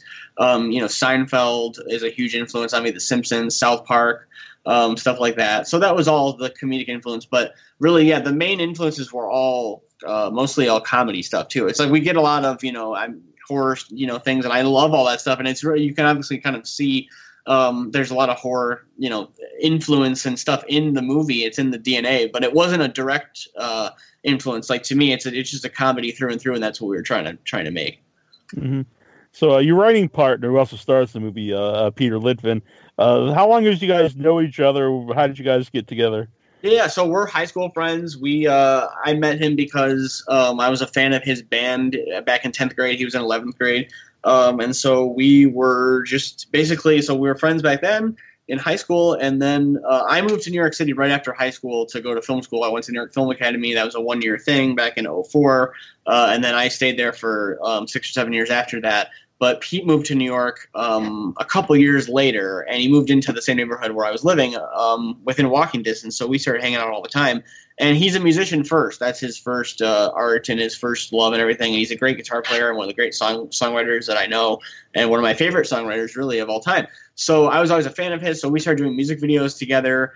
Um, we did a music video actually uh, for the movie The Room um, way back in 2009, um, before a lot of people even really knew about it. And Yeah, Greg Sestero. Yeah. uh, yeah, Greg Sestero from the movie actually saw our video way back then, and he became our friend. And so, uh, to cut a long story short, you know, the disaster artist and that whole book, like I was. It's weird to say, but I was hanging out with Greg in this Starbucks, and I was um, essentially the one that gave him the idea to write the book. And if you look, my name is in the oh wow. of the book. Um, it- it's a whole long story. Tommy actually ended up taking one of the video links down, but uh, two versions of the video still are online. There's one video actually where Pete is actually interviewing Greg on the street, but this is again back in like 2009, way before we, you know, we never thought the room was gonna become, Right. you know, phenomenon. It was just this funny thing that we all liked. But um, so we were doing stuff like that basically. We were just doing interesting projects. You know, Pete did a thing where he dressed up as an alien and he played guitar on the street, and I filmed him uh, playing guitar. We we did pretty well with that, and we just we did we did a couple of little things. Never really blew up in a major way, but you know we had these little tiny tiny cult successes. But Mhm. but Hectic Knife was kind of the first, you know, it was our first movie for both of us. But Pete, you know, he didn't dream of becoming a filmmaker. He was just kind of like an all around artist. You know, he, he paints, he does crazy street stuff. He's, uh, you know, he does music, he does everything. So um, he really got into the whole movie thing, and he's also really kind of like organized and does the paperwork and stuff. So he became the producer. And like I said, we just kind of divided jobs uh, very clear cut. Like I, I shot it myself. I was the editor, and I directed it. You know, as an overseer of kind of the whole thing of it. And then Pete did, you know, the score, did all the sound mix, uh, produced it, and was the main character. Um, and we really, you know, I think the soundtrack is absolutely brilliant. It's all, it's all Pete's work, and um, I think he just did such an amazing job. To me, it's one of the great uh, movie soundtracks. Like I love it in the same way that I would love like a John Carpenter soundtrack or something like that. Uh-huh. it's Yeah, it's great. and it was really fun for me because I would get to say like, oh, here, you know, where Porch is dancing, like we should do like surf rock, and then he would just like play guitar and play the drums and whip together a surf rock track and sound like it's coming out of a radio. So it was really, really, you know, I, I to me. When you put Hectic Knife sound wise, like if you had a blindfold on and you put it next to any big real Hollywood movie, like the quality, yeah, is different um, because obviously we recorded on little mics and all this stuff. But um, you know, it it's as loud as, it's as dynamic as, and it really and the dialogue is as clear as, and I'm really proud of that because you know you turn you know you look through Troma's catalog even, and not to you know diss them all because they're great.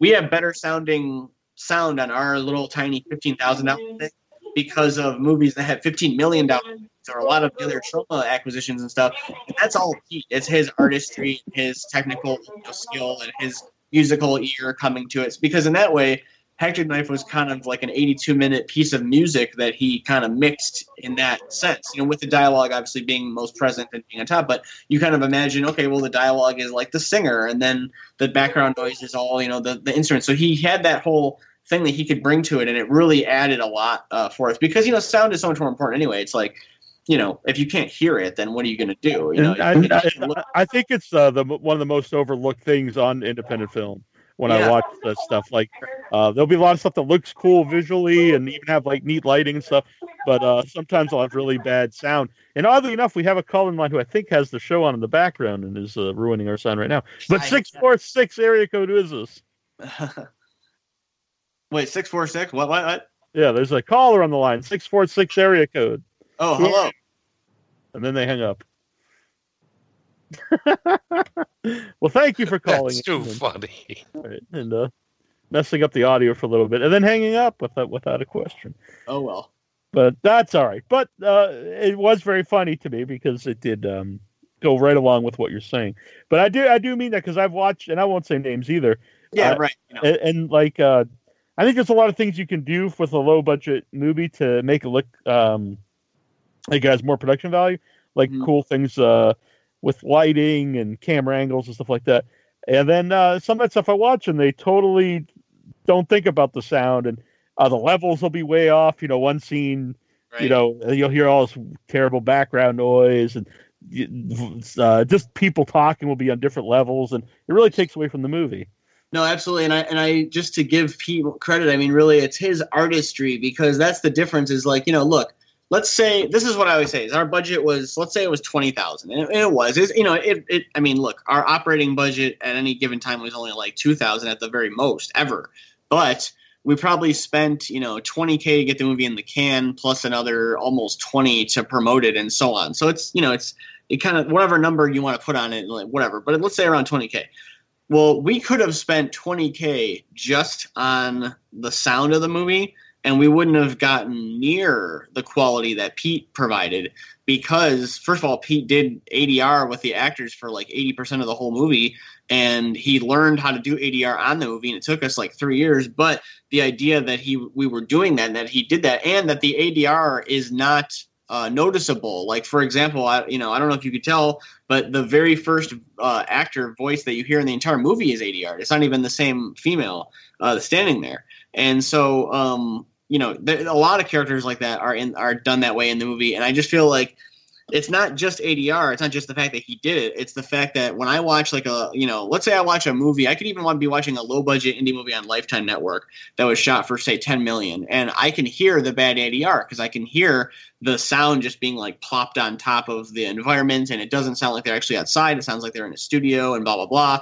And you know that's a huge big movie with real actors, right? Hectic Knife doesn't to me doesn't have that quality. Like Pete was so conscious of making sure it sounds like they're outside if the sound is outside and sounds like they're inside or sound you know there's a there was always a texture and artistry that went into it that I don't even think that you could pay for necessarily. Just meaning that like let's say we had a million dollars to spend on the sound um I still you you never know if we would get as good a music as he could create for it um because it's you know it's his music and it's his artistry.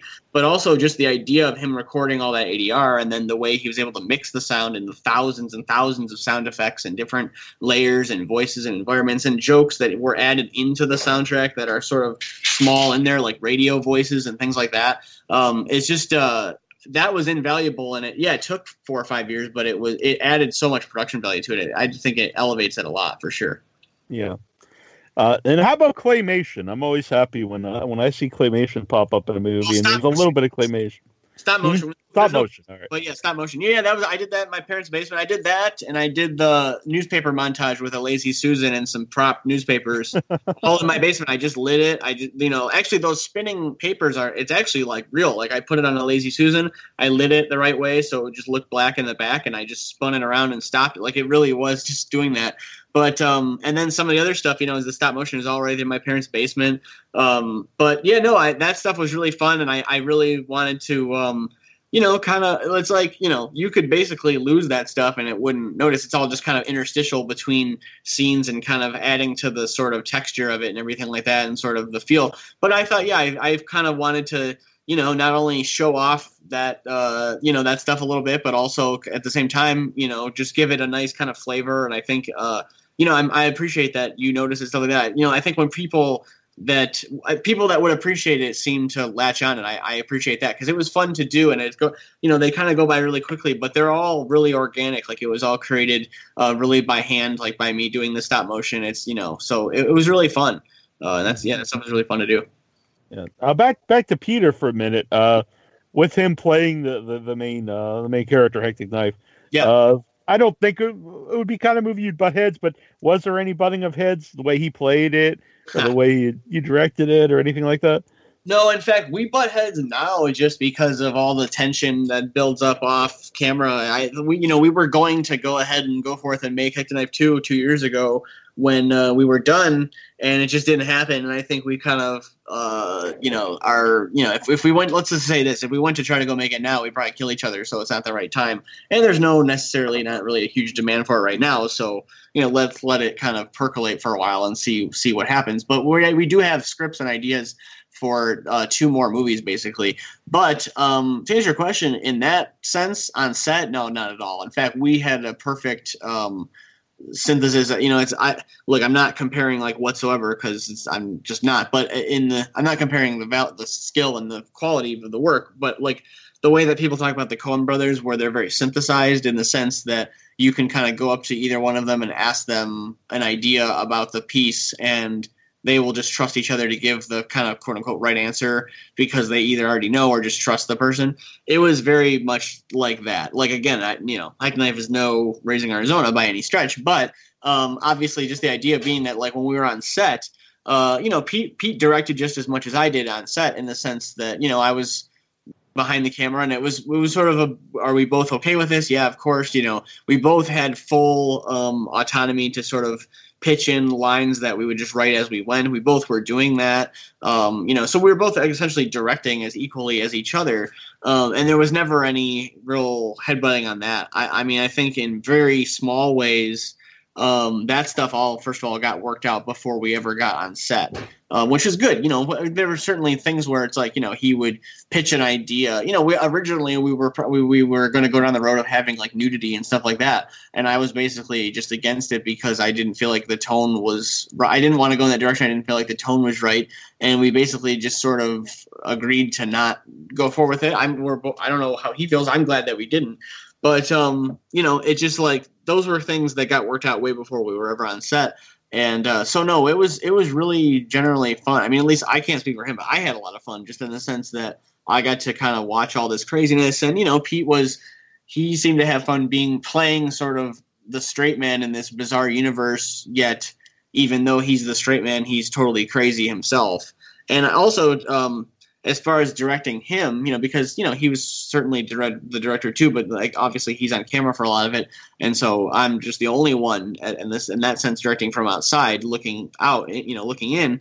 And uh, no, he really, um, I, you know, first of all, physic physical wise, uh, I was really impressed by him. Like the knife stuff and all that stuff, that was never. Um, practiced or rehearsed and I never had to coach him once. Like literally any time that I would say, you know, okay, now we're doing the part where you're going to go crazy with the knives, you know, that's the part of the, you know, day schedule, whatever you want to call it, that we're at. He just went into it and it was like a switch and it was just crazy and it was always pretty perfect. I mean, we would do multiple takes and stuff, but like, you know, his level of comedic like physicality was always like off the charts and he could always just turn it on and off uh, like a switch. And that's, I mean, that I that was impressive to me. But then as far as reading the lines, I mean, you know, it was tough, but we both always agreed like this is kind of how Hectic would talk. This is what he would say. This is how he wouldn't talk. I mean, there were times in the raw footage where it's like Pete would kind of say something and then just stop himself and be like, "Oh, Hectic doesn't talk like that." And it's like, "Oh yeah." I, I mean, sometimes I might have even not agreed, and but I would just let him stop himself and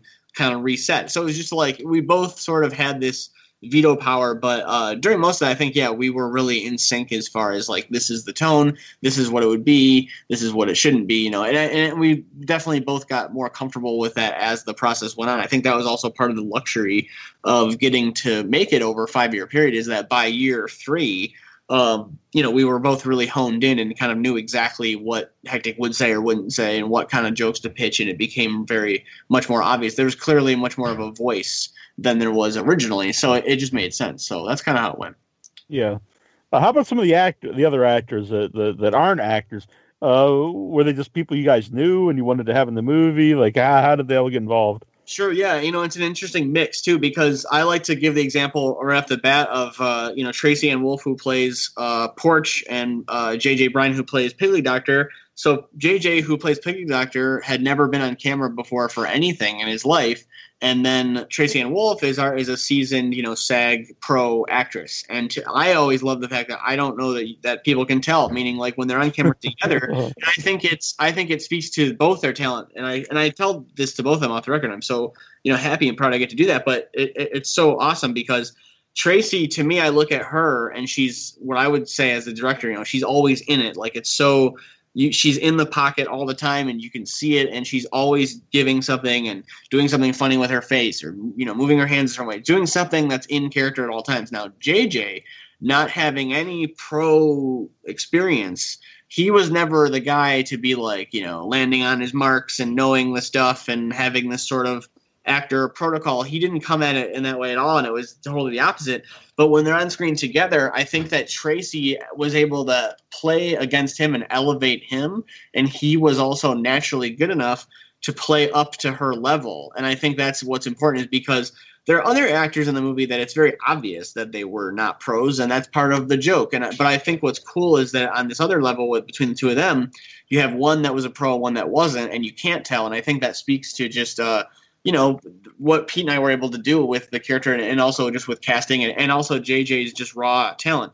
Um, so yeah, that it kind of the whole cast obviously runs the. And one funny story is that we have the scene with the prostitutes where Hectic goes to get information from them, so one of them was Pete's uh, ex, I guess now ex-wife. I don't even know if maybe they're remarried for all I know, but Pete's ex-wife.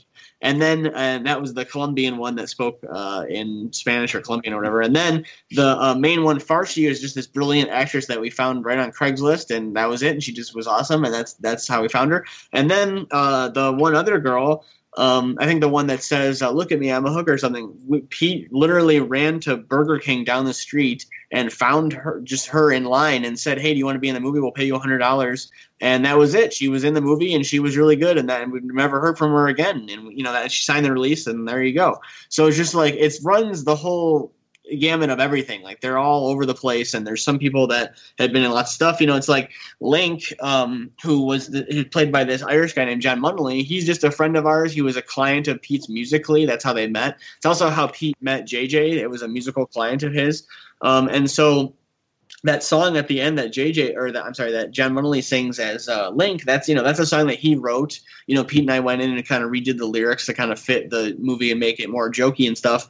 But he wrote that song and he and Pete put that together. So he, that's kind of where it comes from. Um, it's really all over the place. You know, uh, the the woman who plays Franny Glooper, uh, she's Australian. She was doing an American accent as her regular character, but she, you know, does all those accents, and she's actually Australian. But she's, you know, a seasoned actress too. She was in Mamma Mia touring group and a bunch of other movies and all kinds of stuff. So it's really all over the place. Um, but uh, yeah, we had a lot of fun too because some of it is just like friends and family, and then other people were Craigslist, but it was never beyond Craigslist. Like we never actually got like a real actor. I mean, I, should, that's not what I mean. Hold on, let me backtrack. I mean, they're real actors. what I mean is we never Sure. went into like you know SAG and you know paid nine hundred dollars a day. But I am proud to say we not only do we pay all of our actors, um, the minimum that they got for a half day work was hundred dollars. So that's pretty good. I mean, for a Sure. tiny micro budget indie, uh, they they all got on IMDb. They all get a copy of their you know the movie, and they got paid that day. So I mean, I hope they're happy. They seem like they are.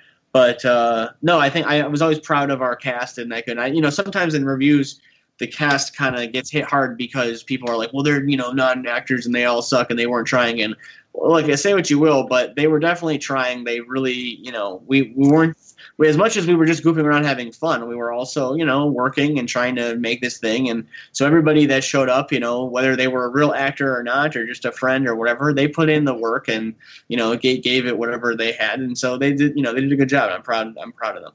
Yeah. Uh, did you keep any of the, the stuff from the movie, like uh, the bills or uh, uh, just some of the props? I, I love that stuff, by the way. I have some of that stuff. Yeah, I, I have a box of stuff. Pete has a box of stuff. I mean, obviously, you know, Pete has as many of the costumes as we could salvage, and so has the hectic costume. And then I have, um, I have the, I have like the ball the kids are playing with. I have some other stuff. I'd have to think off the top of my head, but yeah, I have, I have. We definitely both have some of that stuff for sure. Yeah. And I have to ask you about uh, tr- you're uh, working with Troma and, and Lloyd. I know they distributed the film and didn't, you know, actually uh, make it or anything. But uh, throughout the years, I've talked to many people who have had movies through troma, and uh, it's usually one or two camps: people that uh, love their experience, or people that really have nothing uh, positive to say. Uh, where would you fall? What, how was your experience with troma? Uh, I'm fully on the positive side, and I can speak to the rest. And I also would say that, like, I'm on the positive side, but like at the same time as the positive side, to be totally frank, it's like, well, I'm someone not. I'm not. I don't want to say I'm in the middle at all, but I. I know I've been kind of long-winded, but to answer your question, so like, look, troma has a certain reputation, and there's certain people that unfortunately will like not even watch our movie at all because it's on troma. Like we go to conventions sometimes, and I have my, I have a this awesome assistant that works with me named Edison Binek, and he does these really cool things called movies to watch on a rainy afternoon. He did one episode where he reviews Hectic Knife. He just did his hundredth episode, so a little shout out to him.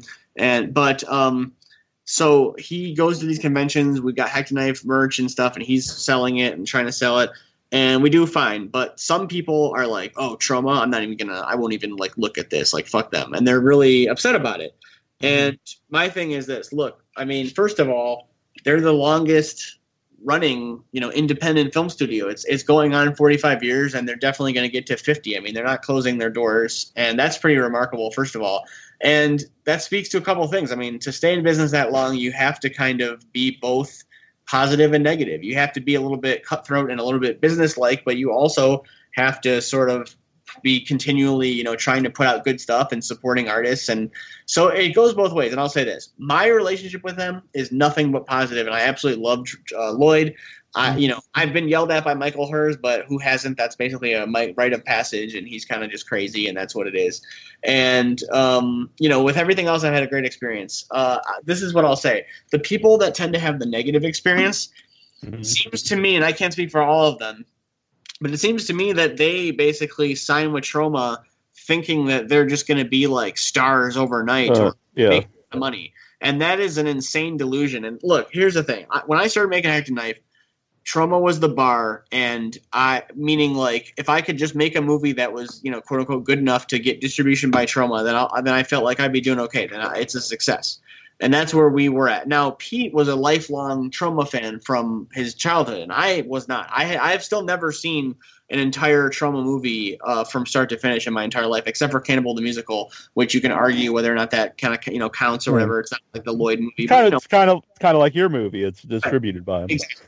So so here's the thing. So I was a huge you know South Park fan. I got I saw Cannibal Musical. Was hugely inspired. So and I went and read Lloyd's book, Make Your Own Damn Movie. And from listening to the commentary of Cannibal, from you know uh, just knowing people that had worked with Troma as an intern or whatever else, and just sort of from learning and just reading and learning and watching and stuff, you basically learn that like yeah, you sign with Troma, you're not going to make a bunch of money, but they're a company that has that truly does have brand recognition. They have tens of thousands of fans around the world, and they can get you access to certain things that you probably wouldn't be able to get access to without them, or at least quicker. And that's exactly what happened. And so it's unfortunate that for some small people, there's you know this bad rep where they won't even like look at the thing.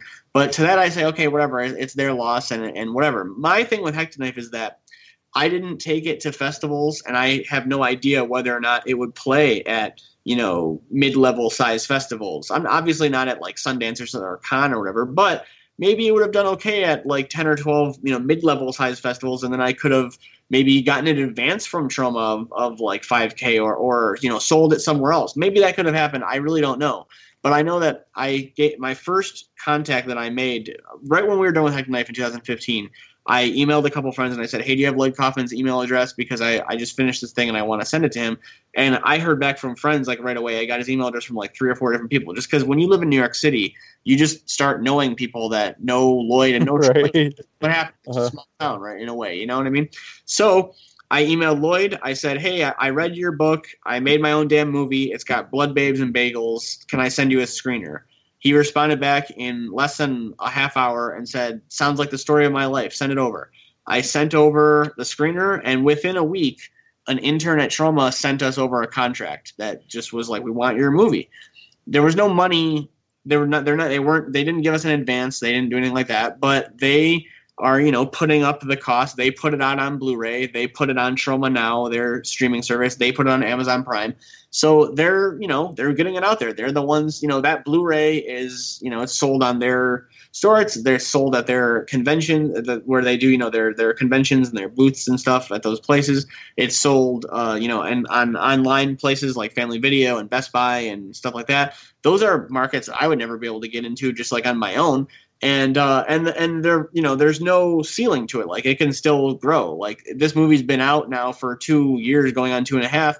And I'm talking to you guys now. We're still getting new reviews. You know, the Blu-ray just came out. It's like an indie movie of this size doesn't have any sort of thing where it like came out and then it's done. It's not like a big Hollywood thing. So Troma is supportive. You know, they let us, they they let us do things like make a thousand copies of a DVD and give a bunch of them away as uh, promotional items or sell them and make them make some money back. Like they let us do stuff like that on their own.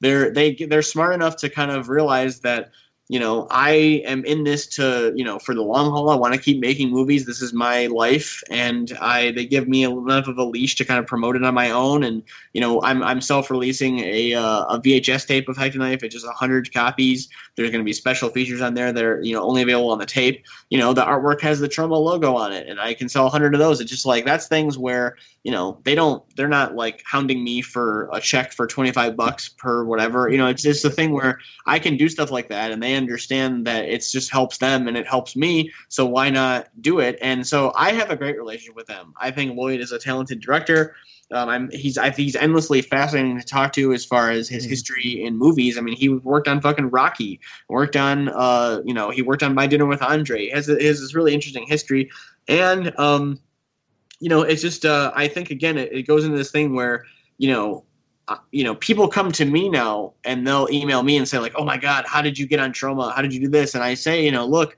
it, it's not. You know, if you just go on their website, they say right on their website, like, please send us submissions. We want, we're always looking for films to release. So it's just like, I didn't do anything special. I mean, I can always give someone Lloyd's, you know, email or whatever if they're desperately want to contact him for some reason because they made a movie. But it just stops there. It's just like, you know, you can. This is these are people that are very accessible that you can get a hold of that you can make something and they will look at it and they will, uh, you know, they'll watch it and they'll decide if they want to put it out. So it's just like it's been a dream for me and i think yeah certainly in their history you know has every deal that they've ever made been like pitch perfect? I mean i don't really know. First of all i can't even speak to it. I doubt it would be because why would it be? But it's just like that's what happens when you work in a cutthroat crazy industry for 45 years and release you know dozens and hundreds and thousands and stuff of movies. So i'm nothing but happy with them. I mean if someone has some true real sob story where they really feel fucked over by them somehow. I can't like negate it or say they're Sure. wrong but at the same time i do think that most of those people that are like negative about it they just have a thing where oh yeah you know i spent three years making my movie and it cost me 10 grand of my own money and then i gave it to them and they never gave me any money back. And it's like uh, yeah okay well they never said they were going to and you know they probably didn't make that much money off it. I, i'm sure they didn't you know it's like it's not really how it works. So it's just like you know, you always have to advocate for yourself. You always have to sort of be your own publicist and be your own person. You know, as, as awesome as Troma is, it's like, look, I'm the one that put this review together with you guys our interview, and I'm not ashamed to say that. And I'm not ashamed to say that as a filmmaker, I wrote my own press release, and I'm the one tracking down my own reviews. And Troma, you know, they brought in a couple of reviews for Hectic Knife, and they've obviously brought in uh, fans because people f- obviously find it because of Troma. But I'm the one that's really pounding the pavement, and it's like, look, I'm look as as the distributor,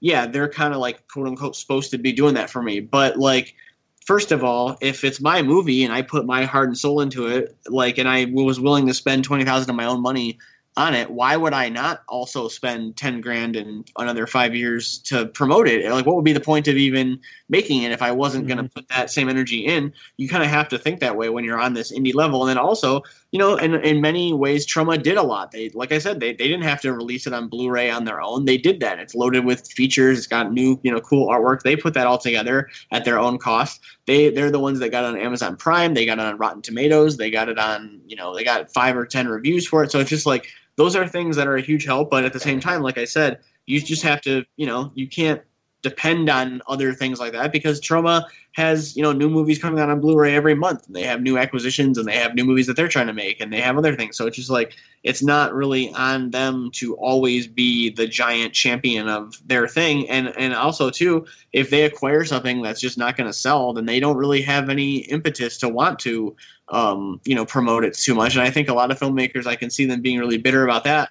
But it's just like at the end of the day, if your movie kind of like looks and sounds like garbage and can't really sell, then you know you were lucky to get on Troma at all, and leave it at that. You know, if you're on Troma now and you're not making any money, but you made something that is just like you made for five bucks and is nothing, then don't be bitter about it and mad that you're not like a star. You know, just uh, be happy that your thing is being seen by more people because isn't that what it's all about anyway? Mm-hmm. It was. Uh, I'm glad you said a lot of that because uh, I've said similar things on the show, uh, just from talking to different people. I think it a lot of it depends what you think you're going to get out of working with Troma. If you think it's, uh, you know, it's going to help you uh, to get you get an initial um, audience just because you're in Troma, Right. or um, I know um, I had Liam Regan on the show who who who Oh, yeah, uh, yeah. He's a Yeah. great guy, and uh, he worked on a movie for nothing. But he said to him it was uh, about the experience, and also he said it was like his film school. He just watched uh, he watched Lloyd making the movie, and he said it was cheaper than going to film school, and he got something out of it. And then I've had other people on, like the guys who made The Void, who. Uh, who uh, Astron Six guys who you know weren't happy, and uh, I think a lot of it, like you said, it's people who think uh, they're going to become a millionaire or this giant star out of it. And if you go in thinking that, I think you're probably going to be you know disappointed. But if you go in with different expectations, I think uh, you won't be. Exactly, man. Exactly. Uh, my brother apologized. Troy's having uh, some issues. He lost power at his house, so he cannot get back on for. Uh, That's cool. but uh, but he apologizes. So Yes. I want to let everyone know that. Mhm. so actually, how I came ab- about your movie was when I was watching the uh, the trailer for uh, B movie two, Oh, nice. Nick, and yeah. uh, yeah, so I'm looking forward to that to begin with. But how did you get involved in that documentary? Uh, Nick is just a fan of Hectic Knife. He's a huge Troma fan. He saw Hectic Knife and he just liked it and wanted to include me. I'm honored because to me, for me, you know, I'm in. I, you know, I get to be in a movie where everybody else in it is a is you know way more established and popular than I ever could be. So it's cool for me because I'm just kind of you know I'm they- when they're interviewing me, they're slumming it with me, but everybody else is like this cool you know Joe Bob Briggs and Lynn Lowry and Lloyd and all these people. So I'm honored to be included. And if you look at the IMDb for it, uh, it's like I'm the only one in the whole cast that doesn't have a headshot yet because I'm just you know not like in the thing enough. But uh, no, it's cool, man. I'm so honored. I mean, Nick has just been so awesome. Like he's really cool. He's really uh, like just like I, you know, he's awesome. He's just like a fan and a, a cheerleader and a supporter, and uh, just a nice guy. Like I'm so happy to have met him. And it's it's dude for me. You know, I'm like a, I'm a little bit of a Scorsese fan, of course. Like who isn't? And so to be in a thing with Joe Bob Briggs, the guy that to me as a young child was the guy in Casino that gets fired. Um, Right. awesome. I'm so happy about that. So it's so cool. I'm really excited. Yeah. Uh, do you know when that comes out? I do not. I do not. All right, soon. But yeah, I'm, I'm I, I didn't I haven't seen the first one either. I have to go back and watch uh, the first B movie. Yeah, it's But on uh, what's on YouTube? Yep. Very cool. Yeah, and it's, I know a lot of people in it. Now I know you, so it's uh, Yeah, well, hey, that's really cool too, and I will definitely thank Nick because you know, obviously, um, you know, it's getting the word out for sure, which is so cool. Yeah, yeah. So yeah, like honestly, yeah, I watched that, and uh, you uh, you were honestly the only person I didn't know in, the in the trailer. That's and, good. uh, but yeah, that it made me go and seek it out and look it up, and then I watched the trailer. And I was like, oh, this looks great, and watch the movie, and uh, the rest is history, I guess. But so. So yeah, so that's worked. That that's worked helping getting uh the, the movie out. Yeah, no, exactly. Well, hey, man, if I mean you're one, so if that's uh if his thing gets seen uh, hundred million billion times over, then there you go, man. I'll, I'll take in whatever percentage I can. No, that's so cool though. I mean, honestly, I'm really proud to you know be able to be in it, and uh, it's I can't wait to see it. And yeah, it's just it's really cool that you know that that's how we were able to connect. That's so awesome. Yeah, and uh, the guy does our reviews on the website, Jason. Uh, both uh, we were watching the movie together. I mean, we're in different areas, but we, we were talking to each other on, on Facebook while we were watching it, and we were throwing back lines back and forth because we both uh, loved the, the dialogue and uh, and Hectic Knife. So, Thank you, man. are there any lines that you get people uh, coming to you with the most? Of like, hey, this is my favorite line. Ah, yeah, well, or the orange pill stuff, the names, you know, a lot of things from the bagels, the fuck you thing. Um, you know, the a lot of people seem to like the um when he's in the with his dad and he says something you go let the bitch fill the cup. Uh, we're really trying to honestly, we're trying to come up with like what are the right maybe two lines to have on like a t-shirt. And we're thinking of something about bagels or orange pills, but we actually do. Yeah, I mean, there's certain things where I'll get like someone will tell me, you know, like I can't think about top of my head. I feel bad, but every you know, it's like they'll say something like, "Oh, you know, every time me and my friends do this, we'll say this," or every time I take a pill, I think of you know orange pills or something, something like that. I'm always super, you know, honored by that. That's like, um, that's just amazing. But yeah, it's it's funny. hmm Uh, you mentioned uh, you know selling like merchandise at uh, conventions and stuff. What kind of stuff is there out for Hectic Knife? Yeah, so we have a hot sauce, but it's very limited edition. There's not many that are made. And I'm not sure how many are left, but actually, the guy Link, who plays Link in Hectic Knife, he makes the hot sauce. So there's that. But we also, and I'm actually, we're actually kind of running low on almost everything. We have to kind of re up and reorder. But uh, we do have T-shirts. Um, then so there's a limited edition VHS that's coming out soon. It's not totally ready yet, but we, you know, I have the artwork together, and I just kind of have to get some last couple things together on it. But it's almost ready. Then we have a couple of our, you know, we have some DVDs left. So there's a couple hundred uh, DVDs left for sale. That's a limited edition thing. We have about a hundred of those that are signed. Um, and we have mini posters. Um, but again, I have to kind of reorder some of this stuff. But um, we will have most stuff in time because, like, I, if, if anyone's listening that goes, uh, there's Horror Hound in Cincinnati where my assistant Addison Benek and also the Troma booth will be there and they'll have stuff. And then um, at Cinema Wasteland, which is twice a year in I think like Cleveland or somewhere in Ohio, and we're there twice a year with that. Um, and so we yeah we have shirts. We have you know sometimes we have miscellaneous stuff like pens or mouse pads or whatever. I mean, I'm looking at trying to get like you know things like lighters and uh, little toy knives, stuff like that. But we just don't. I mean, we don't have any right now. But like I said, we have to re up. But um, you know, we have this limited edition VHS. So those are signed by me. They're 25 bucks a piece. Each one has, like I said, special features after the movie that are only on the tape. Plus, um, each individual tape is like has hand drawn artwork on it by me. So I did the label on the top of the tape by by myself. And then the um, you know they all come in a nice clamshell plastic case, and then there's original artwork for it on the top. So there's only a hundred of those. Those are pretty cool. And then uh, yeah, we have like I said signed DVDs. So we have some random stuff. It's not like a ton of stuff.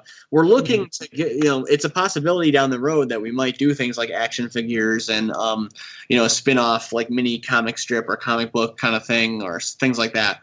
So uh, we're definitely, you know, there's definitely always or, or trading cards, perhaps things like that. We're kind of trying to see what's, you know, what are the hot things that people are like and still collecting, and kind of what's the most economical to do, and just things like that. So we're still trying to kind of like figure out, um, you know, what what to get. But yeah, we always have cool merch stuff, and uh, you know, if anyone has ideas, like if anyone you know really wants a thing or whatever, let us know because uh, you know we always need that feedback. Yeah, definitely. So, what what kind of movies did you grow up watching that like made you want to make movies? Uh, I'm a Spielberg kid. I mean, I saw Jurassic Park in the theater when I was six. That's how old I was when it came out, and I was just endlessly fascinated with the movie and with Spielberg. I was blown away. You know, I'm totally bitten by the movie bug, and um, from there, you know, the behind the scenes for Jurassic Park came out on TV like right away, and it was this big hour long thing hosted by James Earl Jones. But they had all this behind the scenes footage of uh, Spielberg directing, and I was only like six or seven. but I and I had didn't know exactly what he was doing, but I was so fascinated. It looked like the most fun thing ever. It's like here's this adult, and he's clearly like has a bunch of money and is like getting paid to like make this thing. Like what I mean, he made dress, but whatever that meant, it was like amazing to me. So I stuck with that obsession, and in my early teen years, I got really obsessively into um, 70s and 90s American uh, movies. So um, you know, obviously the whole line of like Scorsese and uh, and then like the you know the 70s crew of you know the Lucas and Spielberg and De Palma and them, but then also uh, that line to sort of that NYU crowd in the 80s and 90s. We're talking like Jim Jarmusch and Tom DiCillo and Spike Lee and Ernest Dickerson and those guys. So I was really into that whole thing. Um, and uh, but my my favorite directors and my favorite movies of all time are um, like- so my favorite movies of all time are Signs, American Movie, Back to the Future, um, Indiana Jones, uh, Forrest Gump, uh, the Paradise Lost uh, trilogy of documentaries. Um, you know. Uh, stuff like that. So the movies like that, uh, Big, uh, The Burbs, um, so movies like that, uh, Big. Uh, I'm a big fan of Robert Zemeckis, uh, Penny Marshall, Amy Heckerling, Spike Lee, Scorsese, Spielberg, the Coen Brothers. Raising Arizona is one of my top three favorite movies of all time. Um, my favorite movie of all time basically is Signs. My other one is American Movie, the documentary. Um, I Fantastic. comedies. I love comedies. Those are kind of my two big genres. Uh, but I'm a Spielberg kid at heart, and I kind of dreamed as a kid, uh, starting at around six, of kind of like you know making whatever you want to call the next big like Back to the Future style trilogy, where you have like you know your main characters and your big three movies and all this stuff. Um, you know, I still have I still hold on to that dream. Um, and I'm 31 now, so Hectic Knife's kind of like you know, I, it was done when I was 29. It's my first movie. I'm kind of working on new stuff now, but I'm just, uh, you know, I'm still kind of following that. But I'm living in Detroit. You know, I, I think I'll definitely be here for the next um, 10 years. You know, I'll be here forever, but I just mean like, you know, my ability to kind of go out to LA and make projects and do the whole Hollywood thing is still kind of far away. But I feel like um, I'm priming myself to kind of make my second movie over the next five to 10 years and, um, you know, sort of still chasing that. But uh, I'm, you know, I'm, I'm basically a Spielberg kid. Um, you know, Jurassic Park kid, Back to the Future, Star Wars, that kind of stuff. You know, the Mhm. Robert Zemeckis. Uh, he's probably my favorite director. Yeah. Um, uh, I'm glad that you uh, you mentioned Mark Borchardt. Uh, his uh, American movie I love, and way back, uh, I think it was like the second year we were doing the show, 2007. I got more. I I found Mark's number and I called him up. I actually think I found him on MySpace, Oh, and nice. I and just I called him up. Come on the show. The weirdest interview to to the date I've ever I've ever done. So he was very cool to talk to. Uh, you know, going up to the interview. So we called him up, and it was like five minutes, not even five minutes, like a minute before I go live. And he's like, "I just by the way, I don't want to talk about American movie." No, please. I'll talk about American movie all day, man. Oh, Yeah, that- that's what that's, that's what Mark said. Oh, Yeah, funny, and dude. so um, so all my questions were about you know Yeah, American. yeah. And so, so we go live, and so I'm thinking, well, you know, well, I don't know what the hell ask. So uh, we're just to talk about whatever. And to, to make him stranger, he was at. He's like, "You guys, you know, I'm at a house. I'm coming to a house party." I'm like, uh, "I don't know." And so you know, he's in like a house, and there's music playing, and he just starts giving his phone to like random people that he knows, and and so we're talking to random people that know Mark, and some of them are asking us questions. It was just. It was so bizarre. It's probably very fun to listen to, but I No, remember the just thinking, "What me the the hell?" I definitely want to listen to that. It's amazing. And and also shamelessly plug uh, one of my next things. So I have two short documentaries coming out this year. One of them I'm finishing up now, and then the second one actually has Mike Schank and Ken Keen in it. I was able to film both of them. Uh, it's just a short, under 10 minute documentary, but I got Mike Schank uh, reading out of his dream journal, and uh, it's good, man. It's it's like classic, you know, Mike Schank style interview footage, and Kenny Keene. You know, if, if anyone really knows American movie, then it's got the you know it's got the classic Kenny Keene like laugh after he talks and all that Uh-huh. stuff. I'm really excited about that. Yeah, yeah. No, please send a link. I want to hear that. I will. I will definitely send the link. Yeah, just it was it was very bizarre, but I'm so glad I did it because uh, I myself love that movie. It's one of my favorite documentaries. Uh, have you done any documentaries? Yes, I have. I um when I was 23, I made my first feature doc. Uh, it's called Canada's Best Kept Secret, and it's about a um this author naturalist that lived up in uh, Ontario uh, for most of his life and was a rescuer of animals and uh, you know and was an author wrote 30 books about uh, mostly about wolves but about all kinds of animals and uh, environmental issues and stuff like that. He died in 2003, I believe. And uh, I think it's about I think it's sixty to seventy minutes long, somewhere in there. Um, you know, I, I have I you know I never really found distribution for it. It's on Amazon Prime. Um, if you search my name or just search for the title, you'll find it. And then um, one of my favorite projects I've ever done in my life was I edited a documentary for legendary documentary filmmaker Jeff Krulik, who, um, if anyone has ever heard of or seen um, Heavy Metal Parking Lot back from 1986, um, he made that, and he's gone on to make uh, dozens of other documentaries, uh, including this really interesting thing with Ernest Borgnine, and um, where he worked for Errol, Morris on um, a bunch of bigger stuff like Fog of War. So he's had a really interesting career. So I, ed- I edited a feature doc for him uh, also when I was 23, uh, back in 2010, called uh, Heavy Metal Picnic. I think that's 65 minutes long or 70.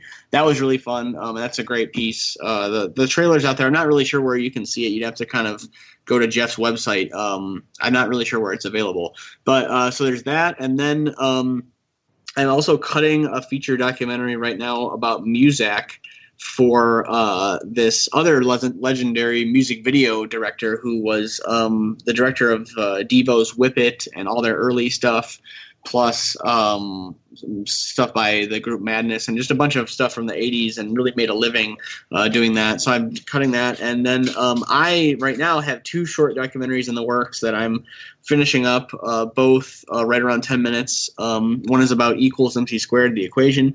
Another one is uh, about uh, dreams that people have when they're asleep. And then, so that's what those two are. And then I'm also working on a giant, long, epic, 2.5 hour long uh, documentary about music that I started way back when I was 19 and that has um, over 100 interviews, uh, over 100 uh, you know um, original performances from all kinds of different artists. Um, I filmed um, everybody from uh, Daniel Johnston, Bela Fleck and the Flecktones, DJ Spooky, Sugar Hill Gang. Uh, Dandy Warhols, Erik Mongrain, uh, just uh, tons of people, like uh, you know, t- just tons of people. So that's um, in the works now, and um, that's kind of my next big thing I'm working on. And then after that, I'll do my next movie. But yeah, I'm documentary is like I'm really uh, passionate about it, really into them. I'm kind of a documentary junkie myself, and have been for way a long time. So Very uh, cool. yeah. Yeah. Uh, do you know know do you know Paul McElharney at all? Who's also in uh, B movie Part Two? I uh, don't- from Ungovernable Films. No, I haven't heard that name. Sorry. All right. Well, he's uh he's in the in the documentary you're in. So, Oh. but anyway, I was, I'm doing a doc. I'm doing a documentary with him about his uh, upcoming movie uh, in Boston. So Oh, I'm awesome. uh, I'm looking forward to uh, doing that.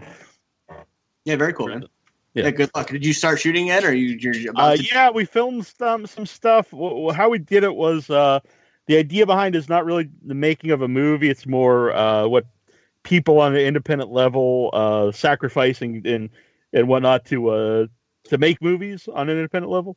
And so I spent I spent a day with uh, different people involved in the movie uh, and talked to their families and, and different things. And uh, they're going to start filming soon. So uh, so I did all that stuff last year. Then this year we'll probably do some more stuff. It Awesome. probably won't be out till next year at the, at the earliest. It's so cool, man. Yeah, I, it's been a, it's been a very cool experience. Yeah. So uh, actually, how can uh, people follow Hectic Knife and yourself online? Oh man, so yeah, I'm on I'm on the Hectic Knife Twitter pretty much all the time. We're just about to reach uh, 1,500 followers here, so we're happy to always uh, take on new followers and follow some people and stuff. And I'm I'm on there all the time. I don't tweet out as much as I'd like to uh, these days, but I've just been busy. But you know, I'm, I'm always on there posting jokes and stills from the movie and stuff like that. And then um, we're also active on Facebook. Um, you can you know we have our website, of course. Uh, you know the the company for the you know that that basically made the movie Monrovia Pictures. That's my little company. We, you know we have our website. You can always contact me. You can find me on Facebook as well. So I'm I'm uh, you know I'm all over. I'm really accessible. Yeah, very cool. And uh, how, and the movie itself, uh, Hectic Knife, is on uh, Amazon Prime, and Yep. uh, how, and if they want the the limited edition VHS tape, how do how do they get that? Uh, for now, contact me directly and put in a pre-order. We already literally have about 25 pre-orders, so they're. I'm hoping and I think that they're actually going to go pretty fast. I mean, we're gonna obviously give kind of not give any away, but we're gonna sell some set aside for like conventions and stuff, so people can get them in person. But uh, yeah, you can basically just literally contact me. I mean, the just to go through really quick. I mean, we're on Amazon Prime. That's what everyone knows. And you know, I think what people don't know too is like if you know if you don't have Amazon Prime, you can always rent it streaming on Amazon. Mm. So there's that capability too. Uh, I mean, it costs like three bucks or whatever, but you just you know there you go. Um, so it's on there, and then it's also on Troma. Hey man, this is Mark Borchardt, And if you know what's right, if you know what's good, if you know what's best for you, listen to withoutyourhead.com.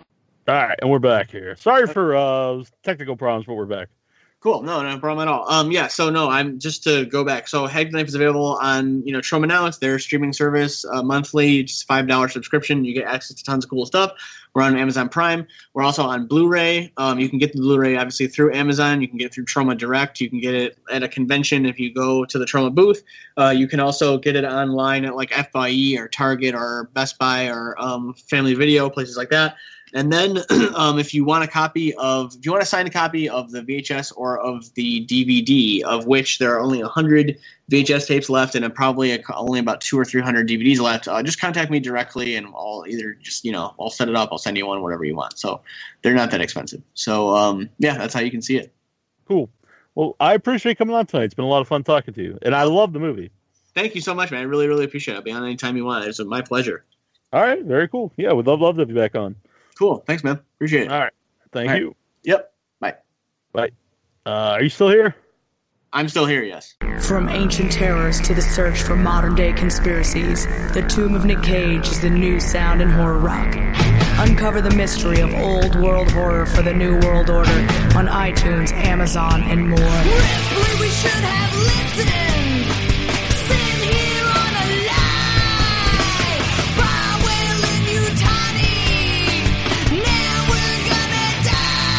The Tomb of Nick Cage. They're coming night. Mostly, they're coming night. Mostly, they're coming night. Mostly, they're coming night. Mostly. Find out on Facebook, Twitter, and Instagram. The Tomb of Nick Cage. They're coming night. All right, and welcome back to the station of decapitation without your head. I'm still Nasty Neal, and a big thanks to the guest tonight and uh, Troy, who uh, hopefully uh, will be back next week here. I'm sure he will be. Just lost some power. We had uh, bad weather here this week in uh, in uh, all New England, the Northeast, Pennsylvania, and New York. So hopefully things are back to normal soon here. I went three days without power. That really blows. Really sucks. It's not a good time.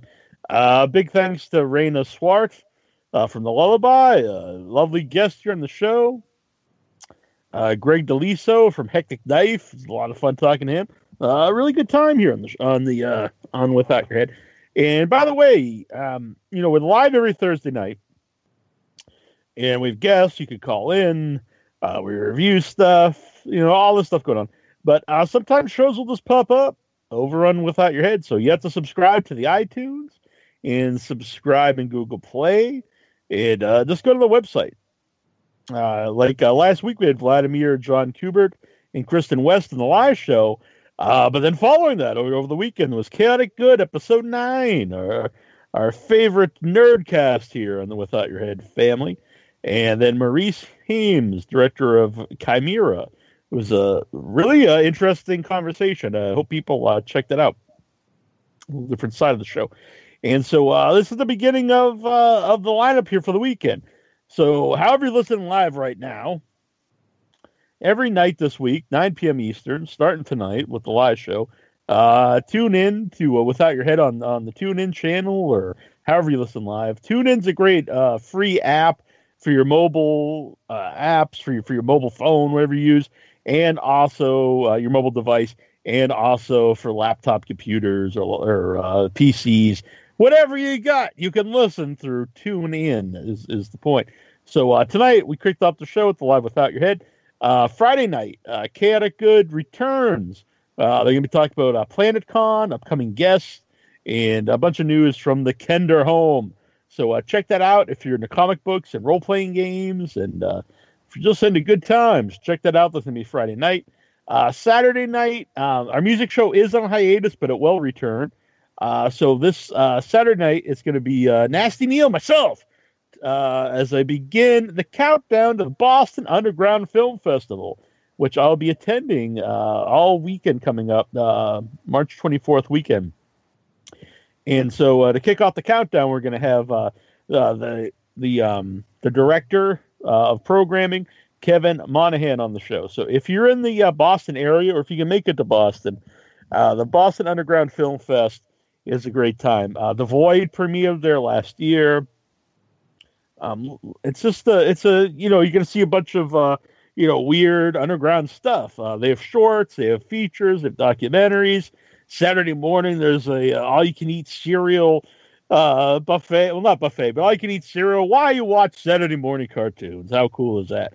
So uh, definitely, uh, if you can make it, uh, even if you're in New York or P- Pennsylvania, wherever, if you're, uh, if you can uh, make the trek out to the Boston Underground Film Festival, I highly recommend it. Now I'll be there all the weekend, uh, getting some video coverage of the event, um, doing some interviews with people, and right here on the program, we're going to be interviewing uh, a lot of uh, of the creators of the films of the films that will be uh, premiering at Underground Film Festival. So we're to kick that off uh, Saturday with uh, the director of programming. Uh, also coming up on the show uh, concerning Boston Underground Film Festival, we're going to have the cast and the crew from BFF Girls. So check out withoutyourhead.com and also check out facebook.com slash group slash without your head horror to uh, for all the details there.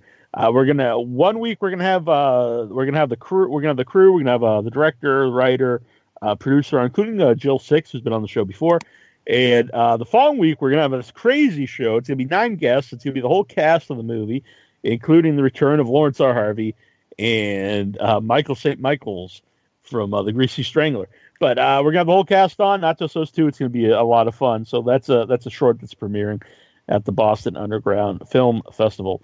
So again, that's to kick kick off here Saturday, and then Sunday. All right, Sunday you're sitting back, your leisure, you got your family around.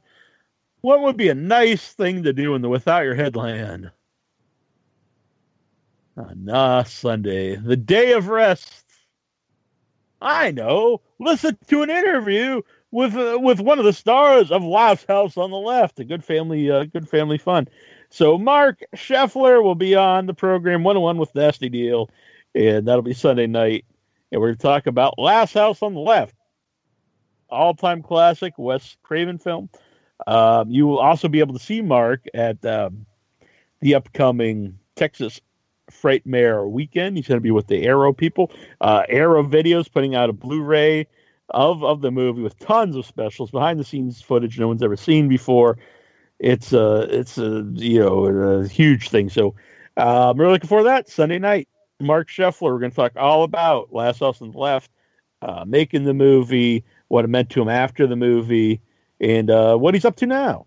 So um, check it out. So every night here, same headless channel, same headless time, same headless tune in.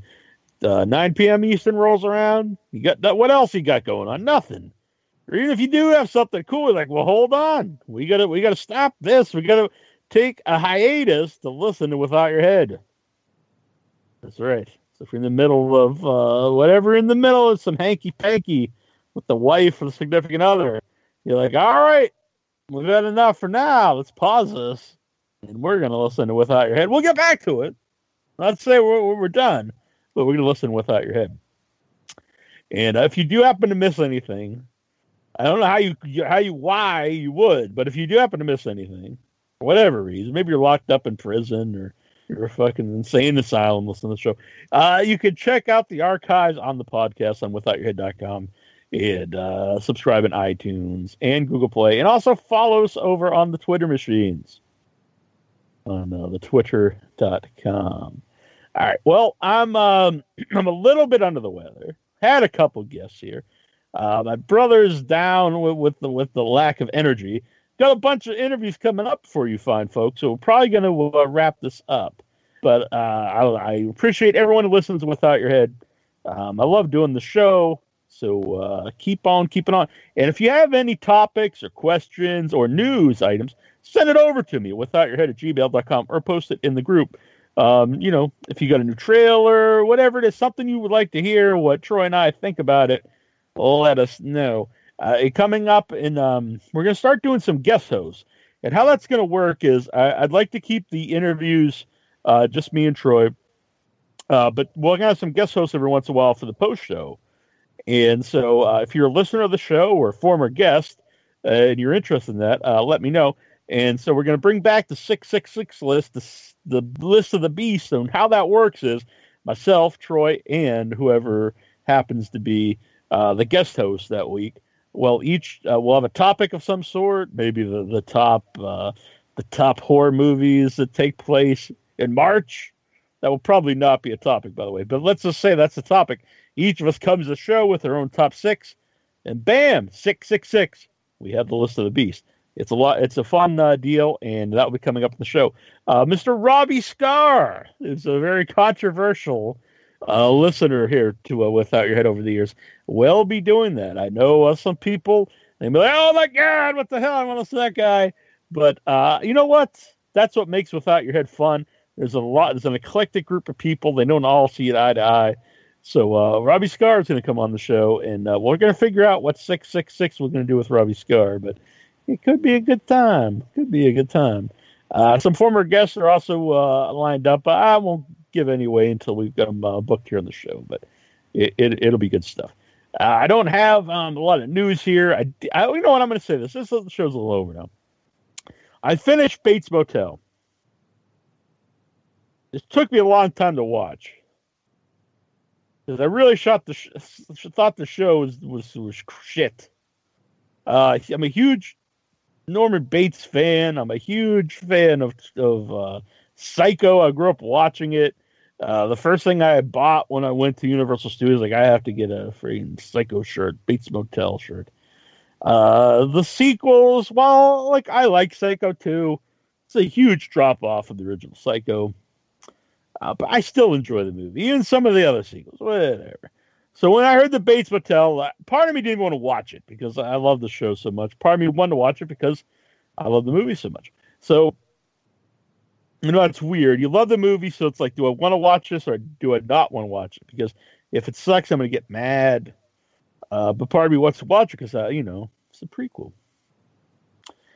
So I did. I stayed away from it for years until I until I was dying. I was in the hospital, and when you're when you're dying in the hospital, there's not a lot to do. So I'm at laptops. I was watching. I watch a lot of movies. I, I watched uh, the whole season. I watched seasons of TV shows. And so I was like, what the hell am I to watch? I guess I'm going to watch this, Bates Motel. So start watching it.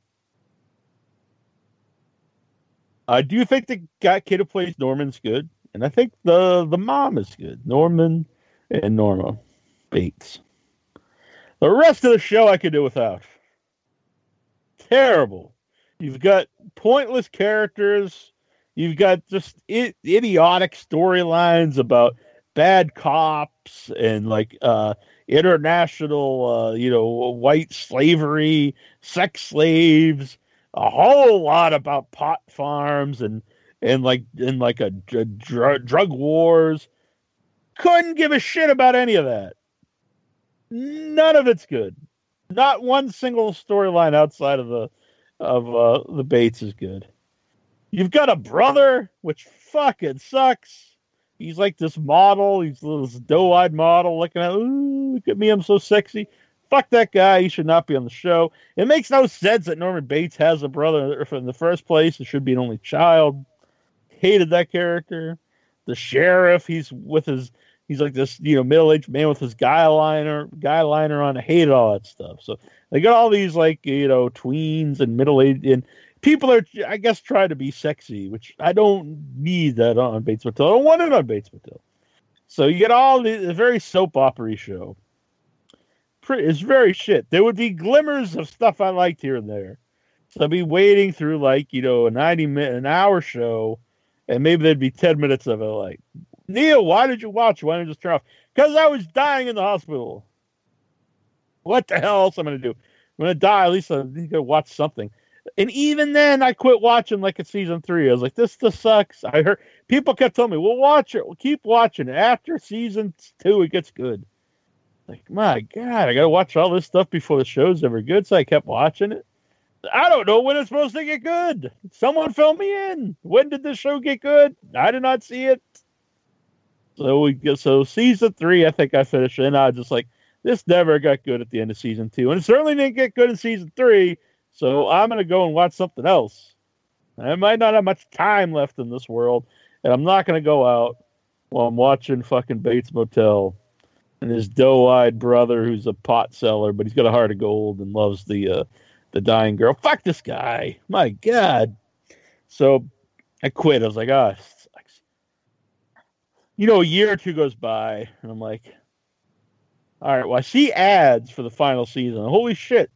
The mom actually dies. Now we're to see fucking Psycho. This is what I wanted to see in the show. So I was like, well, I can't just watch the last season. I got to start catching up. So I guess I'll go back and oh, I'm watching season four. Still the same bullshit. Then they, you know, add new characters, more more drug wars guys. Uh, they got Opie from uh, from Sons of Anarchy. He's a great actor, but he's playing this. I don't know what the hell he is. He's some fucking uh, bootlegger out in the wilderness. He's like this. The terrible character. Terrible show. You get glimpses of, of cool of cool stuff like, hey, yeah, okay. There's like sexual tension between mom and mom and the son. People, hey, Jack, why would you, why would you want to watch that? Uh, it's fucking Bates Motel. It's about Norman Bates. That's what the show's supposed to be. It's not supposed to be Beverly Hills 90210. No, it's it's Bates Motel. So it's all this bullshit with a little bit of stuff here and there. It's pretty good. Uh, they get to some some all right stuff. You you know the so uh, spoiler alert: he kills his mom. Mom's dead. Finally, fucking killed the mom. All right, so then I'm like, well, final season wasn't up on uh, Netflix yet. Uh, I don't care that enough to go buy it, and I'm not an advocator of uh, downloading. So I was like, I wanted to see the final season comes up and watch it. It'll be about dead mom. This this should be good. So pops up on my Netflix a couple weeks ago. Finally, now I'm to see the end. I watched all this bullshit. I'm gonna I'm gonna at least see a good last season. No, no, I, I did. There's again some glimmers. They try to recreate the original Psycho uh, with the character. You know, she steals money from her from uh, from work and she drives across country. She they make some baloney about this boyfriend who's married and Norman's you know knows the the the the wife and blah blah blah blah blah. Uh, he does dig up the mom and that that's cool and, and all. But you mostly it's just bullshit they hint at some good stuff, like apparently he's going to the bars and having sex with dudes, you know, as his mom. That's what I want to see. I want to see weird shit from from Norman Bates. I don't want to see pot. I don't want to see uh, the doe-eyed brother. I don't even want to see a brother. I don't want to see the the girl who's dying who gets some you know miracle. Uh, the, she gets a miracle surgery to save her life whoop de doo. That's all fine and dandy if if if if you're watching some other show. I don't want to see it on Bates Motel. So you gotta wade through all this bullshit, blah blah blah blah blah, and then every once in a while something interesting pops up. Then you get the the the dirty cop who's breaks out of prison and he's making his trek back to Norman, all this bullshit. So, all right, so they're recreating Psycho. All right, I can get into this. Uh, I don't believe even says like any of his good lines from Psycho. He doesn't say, you know, we all go a little mad sometimes. Nothing, nothing good. Uh, so anyway, I do like the way Norman says "mother," "mother." That's good. He's a priest. He's he's good in, in the mom. So, so you see all this stuff. So we're building up to the shower scene, but of course they can't just do the shower scene. We gotta we gotta do a gender swap. So he he stabs the boyfriend in the shower. Eh, whatever. That that's fine fine and. He goes and throws him in the in the lake like the like the like the movie.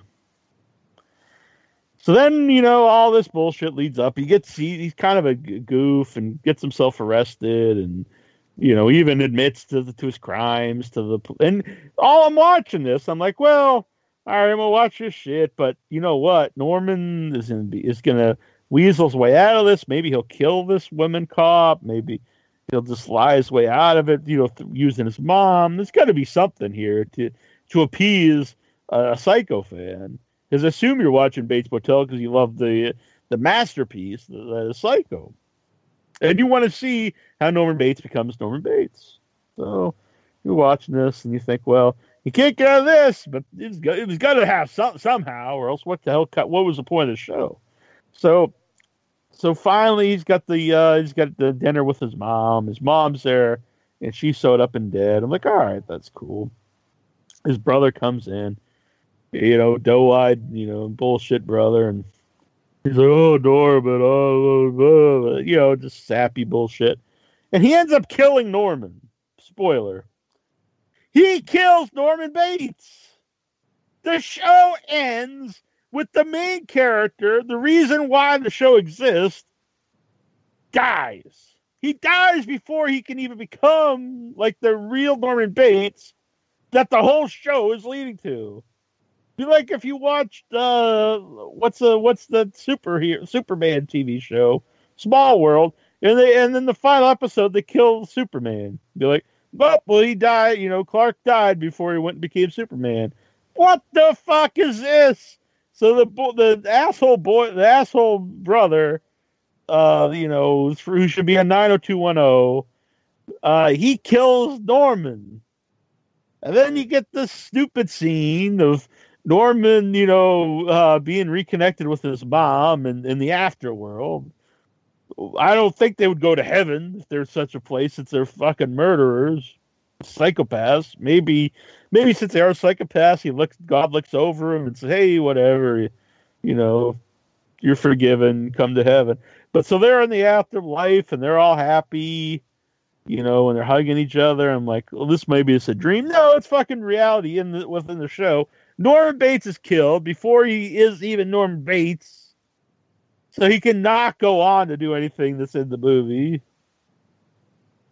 And uh and then they show, you know, oh the brother goes on with the with the ex-girlfriend of Norman and now, you know, she had this miracle cure. She was dying throughout the whole show with some kind of disease and had uh, you know, an oxygen tank, but now she's fine and has they have kids and they're happy.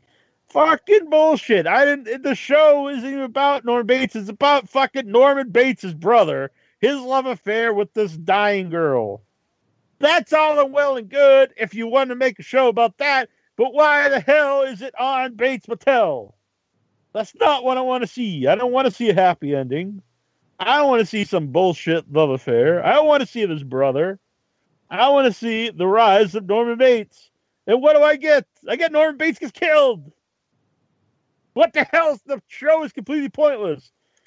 Five years, six, whatever. It's I think five, five, maybe six seasons of all this shit to build up to that shit. It was a shit build to a shit payoff.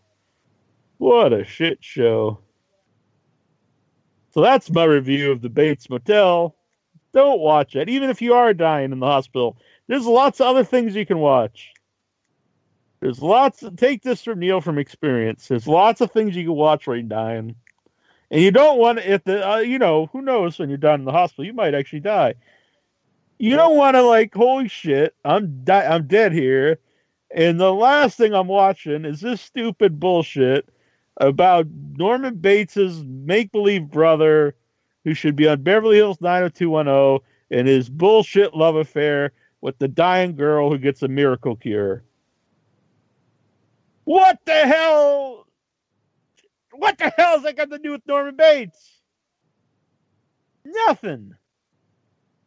Oh my god. So you don't want to die watching that shit. So you don't want to live watching that shit either. So just stay away from that. That's all I'm saying. All right. Well, I think that went well. So I'm going to get out of here. And uh, all the stuff I said before, follow us everywhere, subscribe to us everywhere, uh, subscribe to us on uh, on the YouTube.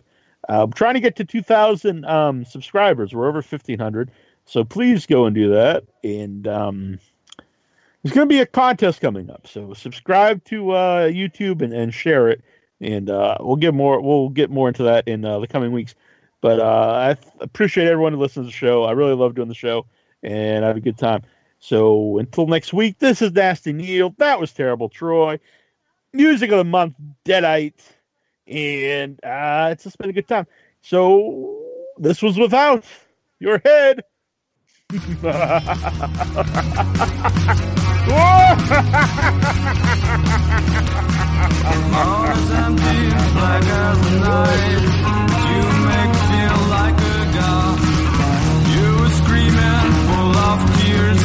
afraid to lose me to the better.